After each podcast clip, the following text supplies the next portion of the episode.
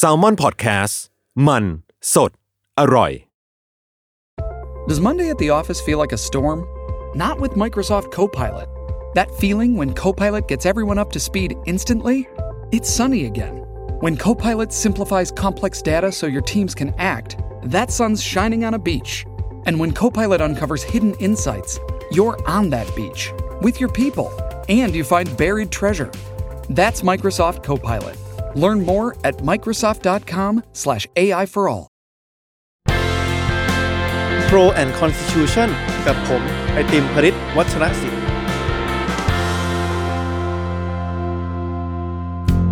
สวัสดีครับ ผู้ฟังทุกท่านนะครับ ยินดีต้อนรับกลับเข้าสู่รายการ Pro and Constitution รัฐธรรมนูญไทยดีไซน์ได้นะครับ กับผมไอติมพริตวัชรศิลป์นะครับวันนี้ก็เข้าสู่ตอนที่ 12 กันแล้วนะครับสำหรับใครที่ติดตามรายการเรามานะครับ อาจจะพอเห็นว่าช่วงหลังๆเนี่ย จะไม่มีผมมาพูดคนเดียวแล้วแต่ว่าจะมีการเชิญแขกรับเชิญนะครับเข้ามาร่วมแลกเปลี่ยนแล้วก็ร่วมพูดคุยกันนะครับวันนี้เนี่ยแขกรับเชิญพิเศษของเราเนี่ยผมเกรินไว้ก่อนว่า ถ้ารายการเราสามารถให้รางวัลบุคคลแห่งปี ในเรื่องของรัฐธรรมนูญได้เนี่ยผมว่าคนคนนี้เนี่ยน่าจะเป็นผู้ท้าชิงอันดับหนึ่งเลยก็ว่าได้นะครับขอต้อนรับนะครับเข้าสู่รายการนะครับคุณยิ่งชีพอัชชานนท์หรือว่าพี่เป่านะครับปัจจุบันก็เป็นผู้จัดการโครงการอินเทอร์เน็ตเพื่อกฎหมายประชาชนหรือว่า iLaw นะครับแล้วก็เป็นเรียกว่าผู้ริเริ่ม ก็ผู้ที่บริหารจัดการนะครับเอิ่มแคมเปญหรือร่างสร้างรัฐธรรมนูญนะครับที่รวบรวมรายชื่อกว่าหนึ่งแสนรายชื่อเพื่อยื่นสู่รัฐสภานะครับสวัสดีครับพี่เป๋าครับครับสวัสดีครับสวัสดีไอติมสวัสดีผู้ฟังทุกท่านครับครับ วันนี้หัวข้อที่เราจะมาพูดคุยนะพี่เป๋าคือเรื่องของศาลรัฐธรรมนูญ และก็องค์กรอิสระครับที่ถือว่าเป็นสถาบันทางการเมืองที่ก็สำคัญเหมือนกันนะครับแต่ว่าครับรายการนี้เนี่ยยังไม่ได้มีโอกาสลงลึกว่า มันมีที่มาที่ไปอย่างไรมีอำนาจอะไรบ้างนะครับ แต่ว่าก่อนจะเข้าสู่เรื่องประเด็นหลักเรื่องศาลรัฐธรรมนูญและก็องค์กรอิสระเนี่ยอาจจะเกริ่นกับท่านผู้ฟังก่อนนะครับ ว่าความจริงประมาณเดือนธันวาหรือว่าเวลานี้ปีที่แล้วเนี่ยเป็นครั้งแรกที่ผมได้มีโอกาสร่วมงานกับกับพี่เป๋าเนาะเอ่อวันนั้นเราจัดเวิร์กช็อปครับจัดคเวิรับร์กช็อปให้ผู้เข้าร่วม แต่แต่ละคนเนี่ยมาร่างรัฐธรรมนูญในฝันนะครับในงานในงานเวิร์กช็อปของกลุ่มรัฐธรรมนูญก้าวหน้า จำได้ตอนนั้นถามพี่เป๋าว่าเอ๊ะเราเห็นช่องช่องหนึ่งในรัฐธรรมนูญ60เนี่ยที่มันเขียนว่าถ้าเราอยากจะแก้ไขมันเนี่ยถ้าเราสามารถรวบรวมรายชื่อ 50,000 รายชื่อได้เนี่ยเราสามารถยื่นสู่รัฐสภาได้ครับแล้วพี่เป๋าก็หัวเราะใส่ผมแบบเนี้ยแล้วก็บอกว่าไม่มีทางเป็นไปได้นะครับ ผ่านมาหนึ่งปี หมายถึงตอนนั้นผมคิดว่าห้าหมื่นชื่อมันเยอะไปทำไม่ไหวหรอกใช่ไหมอืมแต่ในที่สุดได้แสนเนอะครับ ผ่านมาหนึ่งปีเนี่ยเราทำตัวนั้นให้เกิดขึ้นจริงได้ แต่พอมันเข้าสู่สภาปุ๊บก็ดันโดนปัดตกตั้งแต่วาระที่หนึ่งครับอาจจะถามความรู้สึกพี่เป๋านิดนึงครับว่าครับหนึ่งปีที่ผ่านมาเนี่ยพี่เป๋าก็ต่อสู้มาอย่างหนักเนาะเอ่อในเรื่องประเด็นนี้เนี่ย มองย้อนกลับไปเนี่ยรู้สึกว่า คือในมุมหนึ่งเราก็มาไกล แต่ในอีกมุมหนึ่งคือเรากลับไปเริ่มต้นใหม่นะครับพี่เป๋ารู้สึกยังไงบ้างครับ สนุก สนุกแล้วก็ภาคภูมิใจกับมันนะครับเวลาพูดว่าผมทำเรื่องรัฐธรรมนูญมาเนี่ยจะต้องขอเคลมสักนิดหนึ่งว่าผมอยากจะนับตัวเองว่าทำมาสักห้าปีนะครับ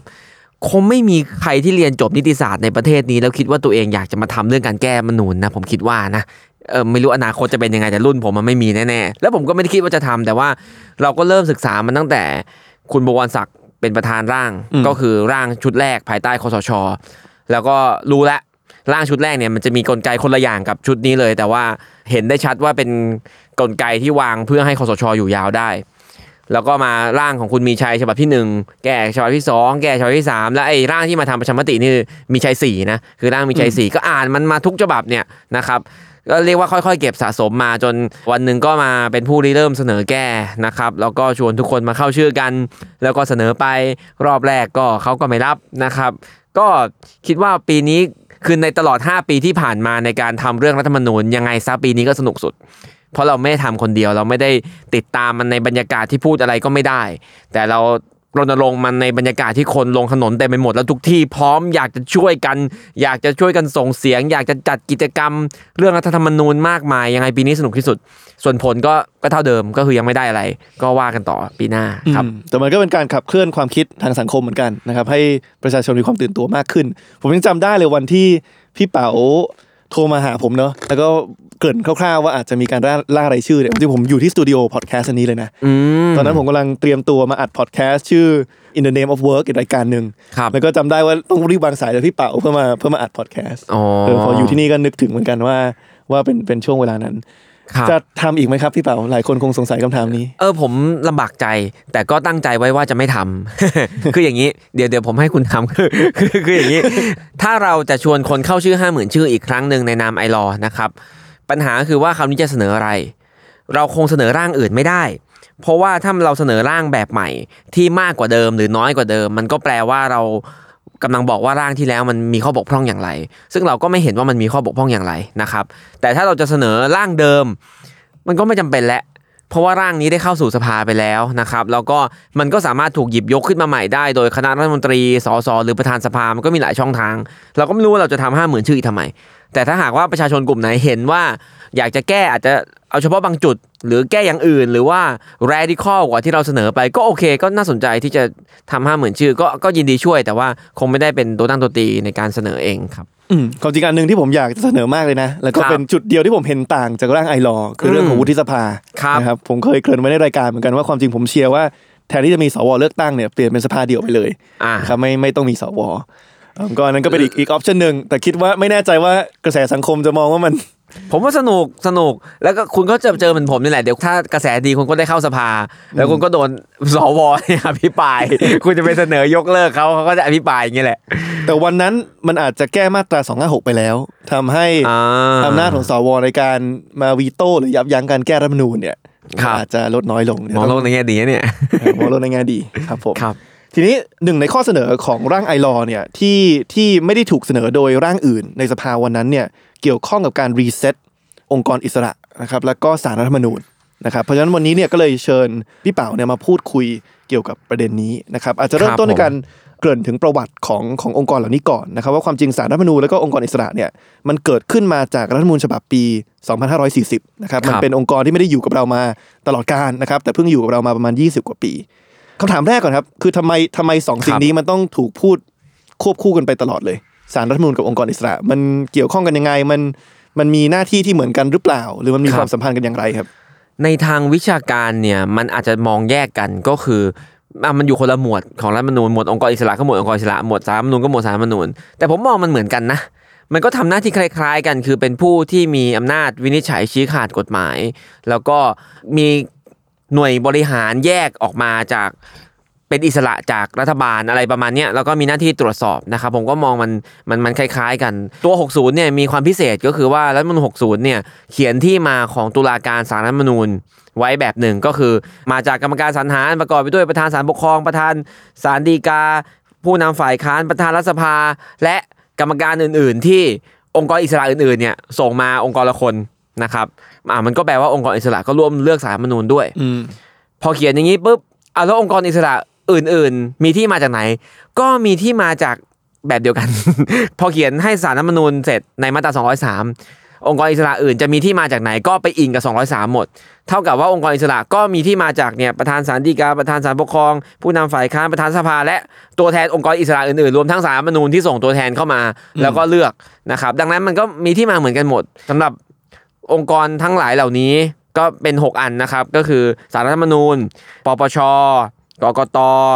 กรรมการสิทธิ์ ผู้ตรวจการแผ่นดิน แล้วก็สำนักงานตรวจการแผ่นดิน รวมแล้ว6อันเนี่ยก็มองมันแยกขาดจากกันไม่ค่อยได้ มันก็เหมือนเหมือนๆกันนั่นแหละมันมันก็ทำหน้าที่คล้าย ๆ กันอยู่ตอนนี้ครับทีนี้พอเรามาดูพวกอำนาจหน้าที่ของแต่ละองค์กรเนาะอย่างเช่นกกตก็รับผิดชอบในการจัดการเลือกตั้ง ปปช ก็เรื่องของการป้องกันปราบปรามการทุจริตเนี่ย มันฟังดูก็เออก็ก็มีเหตุมีผลเนาะครับอคือมันก็เป็นหน้าที่ที่สำคัญในการรักษาประชาธิปไตยของเราไว้เนี่ยฉะนั้นก่อนปี 2540 นะครับครับหน่วยงานไหนมันรับผิดชอบพวกหน้าที่พวกนี้ครับใครเป็นคนจัดการเลือกตั้งใครเป็นคนตรวจสอบการทุทุจริตต่างเออตัวกกตเนี่ยสมัยที่มันยังไม่มีเนี่ยก็คือมหาดไทยกระทรวงมหาดไทยเป็นคนจัดนะครับ ซึ่งเราก็เห็นว่า อันนี้ผมก็เห็นว่ากกตมันก็มีความสำคัญนะที่มันควรจะแยกออกมาเป็นอิสระ เพราะว่ามหาดไทยมันก็เป็นหน่วยราชการภายใต้สังกัดรัฐมนตรี ซึ่งเป็นคนของรัฐบาลเนี่ยมันก็อาจจะไม่ได้อิสระนักเวลาจัดการเลือกตั้งนะครับกรรมการสิทธิ์เนี่ยไม่เคยมีนะครับเพิ่งตั้งขึ้นใหม่ตามรัฐธรรมนูญ40 ก่อนหน้านี้ไม่มีก็คือไม่มีใครตรวจสอบอย่างเป็นจริงเป็นจังในเรื่องการละเมิดสิทธิมนุษยชน ปปช เนี่ยผมเข้าใจว่าเดิมมันก็คือปปท คือมันก็มีหน่วยงานหนึ่งที่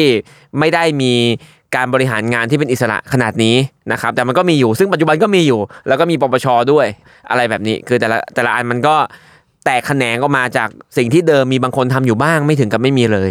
ครับและบริบทหรือว่าแนวคิดที่มันนำมาสู่การจัดตั้งองค์กรอิสระพวกเนี้ยครับเมื่อกี้ก่อนเข้ารายการเราคุยกันครับว่าอายุเราห่างกันไม่กี่ปี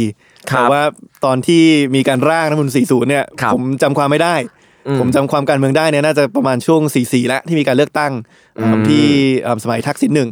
นะครับแต่ว่าพี่เป่าพอจำความได้มันก็เลยถามเลยก็แล้วกันครับว่าตอนนั้นมันเกิดอะไรขึ้น ผมก็ยังเด็กมากอะนะแต่ก็รู้อยู่บ้างว่าคือมันก็เป็นแนวคิดซึ่งจริง ๆ โดยอ่าหลักที่มันยืนอยู่มันก็ไม่ได้ผิดอะไรนะครับก็คือว่าองค์กรที่จะตรวจสอบการใช้อำนาจรัฐ มันก็ต้องมีการบริหารงานที่เป็นอิสระ และได้รับการรับรองความเป็นอิสระเนี่ยสูง คือถ้ามันไม่ได้อยู่ในรัฐธรรมนูญเนี่ยมันไปอยู่ในกฎหมายระดับพระราชบัญญัติ หรือใช้พระราชกฤษฎีกาตั้งมันขึ้นมาเนี่ยมันก็แปลว่านายกจะยุบเมื่อไหร่ก็ได้อืมถ้ามันใช้พรบตั้งขึ้นมา มันก็แปลว่าสภาจะเปลี่ยนมันเมื่อไหร่ก็ได้ แต่มันก็มีอำนาจในการไปตรวจสอบคนในสภาอย่างเงี้ยมันก็อาจจะไม่สมศักดิ์ศรีกัน ดังนั้นมันก็จึงต้องเป็นองค์กรอิสระตามรัฐธรรมนูญที่รัฐธรรมนูญเป็นคนก่อตั้ง แล้วรัฐธรรมนูญก็เป็นคนให้อำนาจ หน้าที่กับพวกเขาไปทำนะครับโอเค การที่มันมันถูกรับรองโดยรัฐธรรมนูญเนี่ยผมก็คิดว่ามันมีเหตุผลอยู่ เพียงแต่ว่ามันจำเป็นที่จะต้องมีมากขนาดนี้ไหมนี่ถกเถียงกันได้ ในตอนนั้นเนี่ยปี 40 เนี่ยมันก็คงเป็นยุคที่กำลังเห่อประชาธิปไตยอ่าอืมประชาธิปไตยต้องมีสภาต้องถูกตรวจสอบ ก็ตั้งองค์กรอิสระองค์กรอิสระองค์กรอิสระถ้าดูองค์กรอิสระปี 40 เนี่ยนะครับแต่ละองค์กรเนี่ยจะมีที่มาที่แปลกประหลาด ไม่ซ้ำกันนะครับอ่าอย่างเช่น กรรมการสิทธิ์เนี่ยคือผมจำทุกอันไม่ได้ แต่กรรมการสิทธิ์เนี่ยผมจำได้ก็คือว่ามันจะต้องมี โคต้าขององค์กรเอกชน หรือ NGO ที่ทำงานด้านสิทธิมนุษยชนเนี่ยที่ไปขึ้นทะเบียนไว้ก่อนว่าคุณเป็นองค์กรทำงานด้านสิทธิจริง แล้วองค์กรพวกนี้จะต้องมาประชุมกันเพื่อส่งตัวแทนเข้าไปเป็นกรรมการในการสรรหาอะไรแบบนี้ครับแล้วก็มีนักวิชาการจะต้องมีนักวิชาการรายละเอียดมันจะเยอะมากแบบ นักวิชาการต้องมาจากมหาวิทยาลัยที่จัดสอนในประเด็นเหล่านี้อะไรเงี้ยครับที่ที่มันถึงจะผ่านเข้ามาได้ เรียกว่าซับซ้อนมากแต่ว่าสองขาที่มีบทบาทมากในการเลือกองค์กรอิสระตามรัฐธรรมนูญ40 ก็คือสายวิชาการอืมกับสายภาคประชาชนนะครับอ่าอย่างปปชอะไรเงี้ยก็จะต้องมีที่มาแบบเนี้ยนะครับคือมันมีระบบที่ซับซ้อนกว่าในปัจจุบัน แล้วก็อ่าบทบาทขององค์กรตุลาการก็ยังไม่ได้เข้ามาเยอะเท่าปัจจุบันด้วยครับ ทีนี้พอเราพูดถึงสถานการณ์ปัจจุบันเนี่ยเวลามีเอิ่มปรากฏองค์กรอิสระต่างๆ ในข่าวเนี่ยไม่ว่าจะเป็นกกตสารรัฐธรรมนูญเนี่ยครับมันมักจะมาควบคู่กับเสียงวิพากษ์วิจารณ์ ถึงความไม่เป็นกลางนะครับอืมหรือว่ากระแสในเชิงลบอยู่บ้างครับครับอาจจะถามมุมกลับก่อนเดี๋ยวเราคงได้มาพูดถึงแต่ละกรณีที่ที่ผมเกริดไว้ตรงนี้นะครับ แต่ว่าในมุมกลับเนี่ย20ปีที่ผ่านมาเนี่ยมันมีผลงานชิ้นไหนไหมครับ ที่ที่ถือว่าเป็นสิ่งที่น่ายกย่อง หรือว่าน่าชื่นชมสำหรับองค์กรอิสระที่ถูกตั้งขึ้นมาเฮ้ยมันต้องมีดิ อ่าถ้าถ้าเท่าที่ผมจำความได้เนี่ย ก็ตรวจสอบทุจริตซื้อยา คุณรักเกียรติสุขธนะใช่ไหมเอานักการเมืองเข้าคุกได้ ตอนนั้นก็เป็นผลงานที่โดดเด่นเอาเอาเรียนอย่างนี้ก่อนว่าองค์กรอิสระแต่ละชุดภายใต้รัฐธรรมนูญ 40 เนี่ยมันมีเวลาสั้นเหลือเกิน คือรัฐธรรมนูญมันปี 40 ก็จริง แต่ว่ากว่ากฎหมายประกอบรัฐธรรมนูญแต่ละฉบับจะออกก็ปี 41 บ้าง 42 บ้างนะครับ แล้วกว่าจะจัดตั้งขึ้นมาเสร็จเนี่ยบางองค์กรเนี่ยก็อ่ามีคนมาชุดชุดเดียวมาทำงาน แล้วก็ถูกรัฐประหารไปเลย บางองค์กรก็มีคนมาสัก 2 ชุด เรียกว่ามัน ถ้าเป็นเด็กก็แรกเกิดยังไม่เข้าอนุบาลนะครับ มันอาจจะพอมีอิทธิพลมีอะไรบ้างนะครับ อย่างกรรมการสิทธิ์เนี่ยตอนนั้นก็เป็นชุดอาจารย์เสน่ห์จามริก คุณสุนีไชยรสอาจารย์จรัลดิษฐาอภิชัยเนี่ยเป็นชุดกรรมการสิทธิ์ก็เห็นบทบาทที่ active พอสมควรออกมาทำนั่นทำนี่ แต่ผมเอาจริงๆผมก็จำไม่ได้นะว่า ถึงขนาดเปลี่ยนไปอ๋อผมจำ เลยเนี่ยโหมันก็ไม่ใช่เรื่องดีเดย์อะไรแต่ว่าโอเค ก็คือ ก็อะอย่างกรรมคือเวลาเราไปศาลเนี่ยเราต้องสาบานใช่ไหมอืมว่าเราจะพูดความจริงถ้าหากเราพูดความเท็จเนี่ยจะให้เรามีอันเป็นไปอ่าอ่าอ่าเดิมเนี่ยเราต้องสาบานว่าถ้าเราพูดความเท็จให้ให้ฉันและครอบครัวมีอันเป็นไปอืมกรรมการสิทธิ์เขาก็ไปบอกว่า ครอบครัวไม่เกี่ยว อย่าไปละเมิดครอบครัวเออถ้าพูดเท็จก็ให้เป็นไปคนเดียว หลังจากกรรมการสิทธิ์ออกคำวินิจฉัยเนี่ยเออก็เปลี่ยนคำสาบานก็เปลี่ยนเป็นให้ฉันมีอันเป็นไปคนเดียวถ้าฉันโกหกอะไรเงี้ยนี่คือผลงานที่จำได้เป็นรูปธรรมเป็นรูปธรรมเออไม่แน่ใจมีอะไรอีกบ้าง แต่อันเนี้ยจำได้ครับเอ่อก็เป็นความน่าภาคภูมิใจฟังดูยิ่งใหญ่ไหมก็ก็ยิ่งใหญ่นะก็ยิ่งใหญ่นะอ่าเพราะว่าเราไม่สามารถรับผิดชอบสิ่งที่สมาชิกครอบครัวเราทำได้ ใช่ใช่ใช่ใช่แต่เราจะมีอันเป็นไปหรือเปล่าก็ไม่รู้ก็ขึ้นอยู่กับความเชื่อทางศาสนาด้วยนะครับแต่ว่าถ้าการเอานักการเมืองที่มีคดีเกี่ยวข้องกับยาเสพติดเข้าคุกนี่ก็ก็ถือว่าก็ถือว่าเป็นผลงานที่สำคัญนะ แล้วก็ครับไม่ใช่ไม่ใช่ทุกครั้งที่มันเกิดขึ้นเนาะคดีทุจริตจัดซื้อยามั้งตอนนั้นครับอืมอืมนิดเดียวแต่กกตชุดแรก ๆ เนี่ยอาจารย์โคธมก็ก็ได้รับคำชื่นชมอยู่ คำชื่นชมอยู่ คือมันมันก็เปลี่ยนภาพลักษณ์จากการที่มหาไทยจัดมาเป็นองค์กรอิสระที่ไม่ได้อยู่ภายใต้อำนาจรัฐเป็นคนจัดนะครับ มันก็กระท่อนกระแท่นบ้าง ในการจัดการเลือกตั้งครั้งแรกๆ ภายใต้ 40 ก็เรียกว่าก็โดนด่านั่นแหละ แต่ว่าก็ก็ในฐานะที่เป็นผู้เสพสื่อตอนนั้นก็ยังไม่มีสิทธิเลือกตั้งเท่าไหร่นักยังไม่อายุไม่มากนะครับ แต่ว่าก็ดูแล้วก็คือมองเข้าไปแล้วมันอุ่นใจอะมันเป็นภาพนักวิชาการมันเป็นภาพเอ่อคนที่ ไม่ได้อยู่ฝ่ายใดฝ่ายหนึ่ง ไม่ได้เป็นส่วนหนึ่งของการเมืองอะไรประมาณเนี้ยภาพแบบเอ่อคนดีนิดนึงอะไรเงี้ยครับ มันก็มองเข้าไปมันก็อุ่นใจมันก็ดีกว่าให้มหาไทยจัดอะนะครับอ่าทีนี้ทีนี้พอเรามาพูดถึงองค์กรอิสระ แล้วก็สารรัฐธรรมนูญปัจจุบันเนี่ยคงต้องเริ่มต้นเรื่องของสมาชิกหรือว่าที่มาของคนที่มานั่งเป็นกรรมการองค์กรอิสระต่างๆ เมื่อกี้พี่เป่าพูดว่าพอมองไปที่กกตปีเอ่อหลังปี 40 เนี่ยก็ดูรู้สึกอุ่นใจนะคครัรับบเพราะว่ามีภาพความเป็นนักวิชาการ ผมเลยอยากจะตั้งคำถามกับพี่เป่าว่า อะไรคือคุณสมบัติที่สำคัญที่สุดสำหรับเอิ่มกรรมการองค์กรอิสระนะครับในในมุมมองผมนะ ผมโยนไว้เป็นตุ๊กตาสามอย่างเดี๋ยวพี่เป๋าอาจจะบอกว่าเห็นด้วยไม่เห็นด้วยหรือมีอะไรเพิ่มเติม ผมมองว่าหนึ่งคือต้องมีความเชี่ยวชาญเกี่ยวกับสายสายนั้น อันที่สองคือคงต้องมีความเป็นกลางครัทางบการเมือง แล้วก็อันที่สามคือ มันคงต้องมีความยึดโยงกับประชาชนในระดับหนึ่งอืมอาจจะไม่ถึงขั้นที่ว่าโอ้โหต้องต้องมาจากการเลือกตั้งเพราะว่ามันก็จะโดนเอิ่มการเมืองเข้าไปแทรกแซงแต่เดี๋ยวผมวางไว้เป็นเป็นสามขาครับหลักๆ ไม่แน่ใจว่าพี่เป๋ามองประเด็นนี้ยังไงบ้างครับ ก็เห็นด้วยเรื่องความรู้ความเชี่ยวชาญ คือคุณต้องมีประวัติในการทำงานเรื่องพวกนั้นมาบ้างนะครับ ข้อเรื่องความเป็นกลางทางการเมืองเนี่ยถ้าเป็นเมื่อก่อนก็คงคิดว่าใช่ ทีนี้พอการเมืองมันเดินมาถึงปีนี้เนี่ยก็ไม่แน่ใจว่าใครจะเป็นกลาง คนคนเป็นกลางคือคงเป็นคนที่ วันๆไม่ได้รู้เรื่องการเมืองเลยอะถึงถ้าเป็นกลางได้ว่าจะเอาประยุทธ์หรือไม่เอาประยุทธ์ก็คือคุณคุณไม่รู้ว่าประยุทธ์เป็นใครทำอะไรอยู่ แบบนั้นก็คงมาเป็นกรรมการองค์กรอิสระไม่ได้นะ มันมันมันรู้น้อยไปนะครับ ก็ก็คิดว่าอาจจะเปลี่ยนจากคำว่าเป็นกลางเป็นว่าพอจะได้รับการยอมรับจากทั้งสองฝ่ายอ่าคือไม่ใช่คนที่สุดโต่งอ่าคือโอเค คุณก็มีความคิดเห็นทางการเมืองของคุณแหละ แต่ว่ามันก็ยังตั้งอยู่บนหลักการอยู่บนเหตุบนผลบนข้อเท็จจริงอะไรบางอย่างบ้างทำให้ทุกฝ่ายก็ยอมยอมรับในตัวของพวกเขาได้อะไรประมาณเนี้ยครับที่มาก็เห็นด้วยที่มาก็เห็นด้วยว่าอาจจะไม่ได้จำเป็นต้องเลือกตั้งตลอดก็ได้ แต่ว่าต้องมีกลไกในการยึดโยงกับคนที่มาจากการเลือกตั้ง ที่ไม่ใช่แค่แบบโอเคสภาโหวตด้วยเสียงส่วนใหญ่ในสภาอะไรแบบเนี้ยครับ ทีนี้ไอ้สามขาเนี่ยบางทีมันก็ตีกันไหมครับ สมมุติว่าเราบอกว่าเราอยากได้คนที่แบบมีความสามารถครับมาก ๆ เนี่ย มันก็จะมีบางคนที่บอกว่าโอเค ถ้าเราอยากได้คนที่มีความเชี่ยวชาญเนี่ยบางครั้ง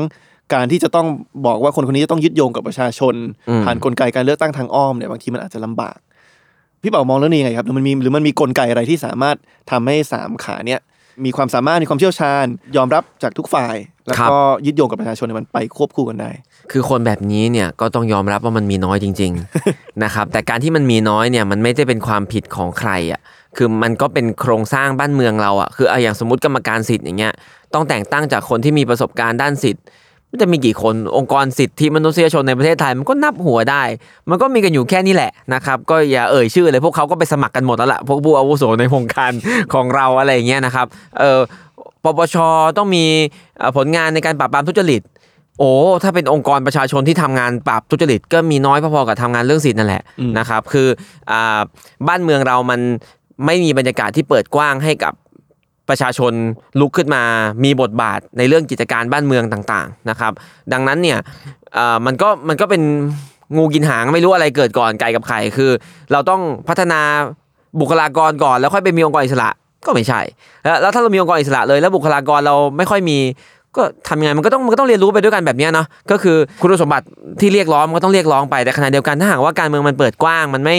มัวแต่เถียงกันในเรื่องที่มันไม่ค่อยจะเป็นสาระอยู่แบบแบบที่ผ่านมาเนี่ยมันก็เป็นไปได้ว่าการเมืองภาคพลเมืองมันก็จะตื่นตัวขึ้นองค์กรต่างๆ ที่ลุกขึ้นมาติดตามเอ่อรณรงค์ในปัญหาบ้านเมืองมันก็เยอะขึ้น ในเวลาที่เราจะต้องเลือกใครสักคนไปเป็นองค์กรอิสระมันก็คงจะมีตัวเลือกเยอะขึ้นครับ ก็ฝันฝันเห็นภาพนั้นอยู่แต่ว่าคงไม่เห็นเร็วๆนี้ครับ อันนี้ก็เป็นเหมือนกับคุณสมบัติในอุดมคติของพวกเราเนอะทีนี้มาพูดถึงสภาพความเป็นจริงบ้างอืมอาจจะไม่วิพากษ์วิจารณ์รายบุคคลกันละกันอาจครัจะบไม่เหมาะครับสม แต่ว่าอาจจะวิพากษ์วิจารณ์เรื่องของกระบวนการสรรหาเอิ่มกรรมการองค์กรอิสระของรัฐธรรมนูญฉบับ 60 ซึ่งแตกต่างจาก 40 ค่อนข้างมากใช่ไหมครับพี่เป๋าพอขยายความให้หน่อยได้ไหมครับ ก็อย่างที่ว่าคือถ้าเป็น 40 เนี่ยแต่ละองค์กรเขาจะมีกระบวนการของเขาไม่เหมือนกันนะครับ แล้วก็อ่าใน 40 เนี่ย ใครก็ตามที่ผ่านกระบวนการสรรหา ไม่ว่าจะมีกรรมการมาจากหลากหลาย สหวิชาชีพอะไรก็แล้วแต่เนี่ยสุดท้ายเขาก็จะต้องได้รับการอนุมัติจากสว ซึ่งมาจากการเลือกตั้งร้อยเปอร์เซ็นต์นะครับ60เนี่ยก็ทุกคนทุกองค์กรมาจากมาจากกรรมการชุดเดียวกันนะครับแล้วก็มาจากการเวียนเก้าอี้กันไปเลือกกันเองนะครับและก็ต้องได้รับการอนุมัติจากสว ซึ่งมาจากการแต่งตั้งร้อยเปอร์เซ็นต์นะครับมันก็ตรงกันข้ามรีบรับ แต่ทีนี้พอพูดถึงที่มาขององค์กรอิสระชุดนี้เนี่ย ผมต้องขอเท้าความไปนิดนึงว่าอันนี้เนี่ยเป็นสิ่งที่ผมก็ยอมรับว่าผมนาอีฟอยู่บ้าง ตอนที่คอสชเข้ามาใหม่ๆนะครับคือพอสชคอสชเข้ามาเนี่ยเขาก็ยกเลิกสภาใช่ไหมเออก็รัฐประหารก็ต้องยกเลิกรัฐสภามันก็เป็นธรรมดาเราก็เราก็ทนดูได้อืมเออไม่น่าทนดูได้เลยตอนนั้นเออเสร็จแล้วเอ่อพอพอเขาก็บอกว่าให้สนช สภานิติบัญญัติแห่งชาติที่เขาตั้งมาเองทำหน้าที่แทนสสสว ไปก่อนไปพรางก่อนเป็นการชั่วคราว จนกว่าจะมีรัฐมนูญใหม่ เราก็พอเห็นภาพว่าสนชเขาจะทำงานออกกฎหมาย เราก็โอเค คุณจะออกกฎหมายใช่ไหมเราก็ไปตื่นเต้นอยู่ว่าโหสนชปีนึงออกกฎหมายเยอะมากเลยอะออกอะไรบ้างไม่รู้เนี่ยมันจะเอาประเทศไปทางไหนเราก็ไปตื่นเต้นอยู่กับพวกนี้ แต่จริงๆแล้วหน้าที่ของสสสวที่กำลังถูกทำแทนอย่างหนึ่งคือการเลือกคนมานั่งในองค์กรอิสระสองสามปีแรกเนี่ย ผมยอมรับว่าผมพลาดไป คือไม่ค่อยได้สนใจเท่าไหร่นะครับ แล้วก็พอ องค์กรอิสระต่างๆ ที่เขานั่งอยู่ในตำแหน่งเขาหมดวาระเขาหมดวาระเขาต้องสรรหาใหม่ ก็เลยกลายเป็นสนชเนี่ยทำหน้าที่ในการอนุมัติไปเรื่อยๆไปเรื่อยๆ ก็ค่อยๆสะสมมา หมดวาระอะคนเกษียณอายุไปบางคนบางคนหมดวาระบางคนลาออกเหมือนจะไม่มีใครเสียชีวิตนะครับ อะไรเงี้ยเอาไว้ไม่เอาไว้ว่าใครออกจากตำแหน่งบ้าง เขาหาใหม่เขาก็ให้สนชหา มันรู้ตัวอีกทีก็ประมาณจะครบ 4 ปีนะครับผมก็ไปนั่งดูทำข้อมูล แล้วก็เขียนรายงานออกมา ก็เพิ่งค้นพบว่าอ๋อเขายึดอ่าเขาค่อยๆทำอะแล้วสุดท้ายเนี่ยเกินครึ่งของกรรมการองค์กรอิสระทุกองค์กรทั้ง 6 องค์กรรวมสารรัฐธรรมนูญด้วย เป็นคนของเขาหมดเรียบร้อยแล้วอืมแต่เขาค่อยๆทำเขาไม่กระตกกระตากทีเดียว แล้วอ่าในยุคของสนชเองเนี่ยก็พบปรากฏการณ์ก็คือ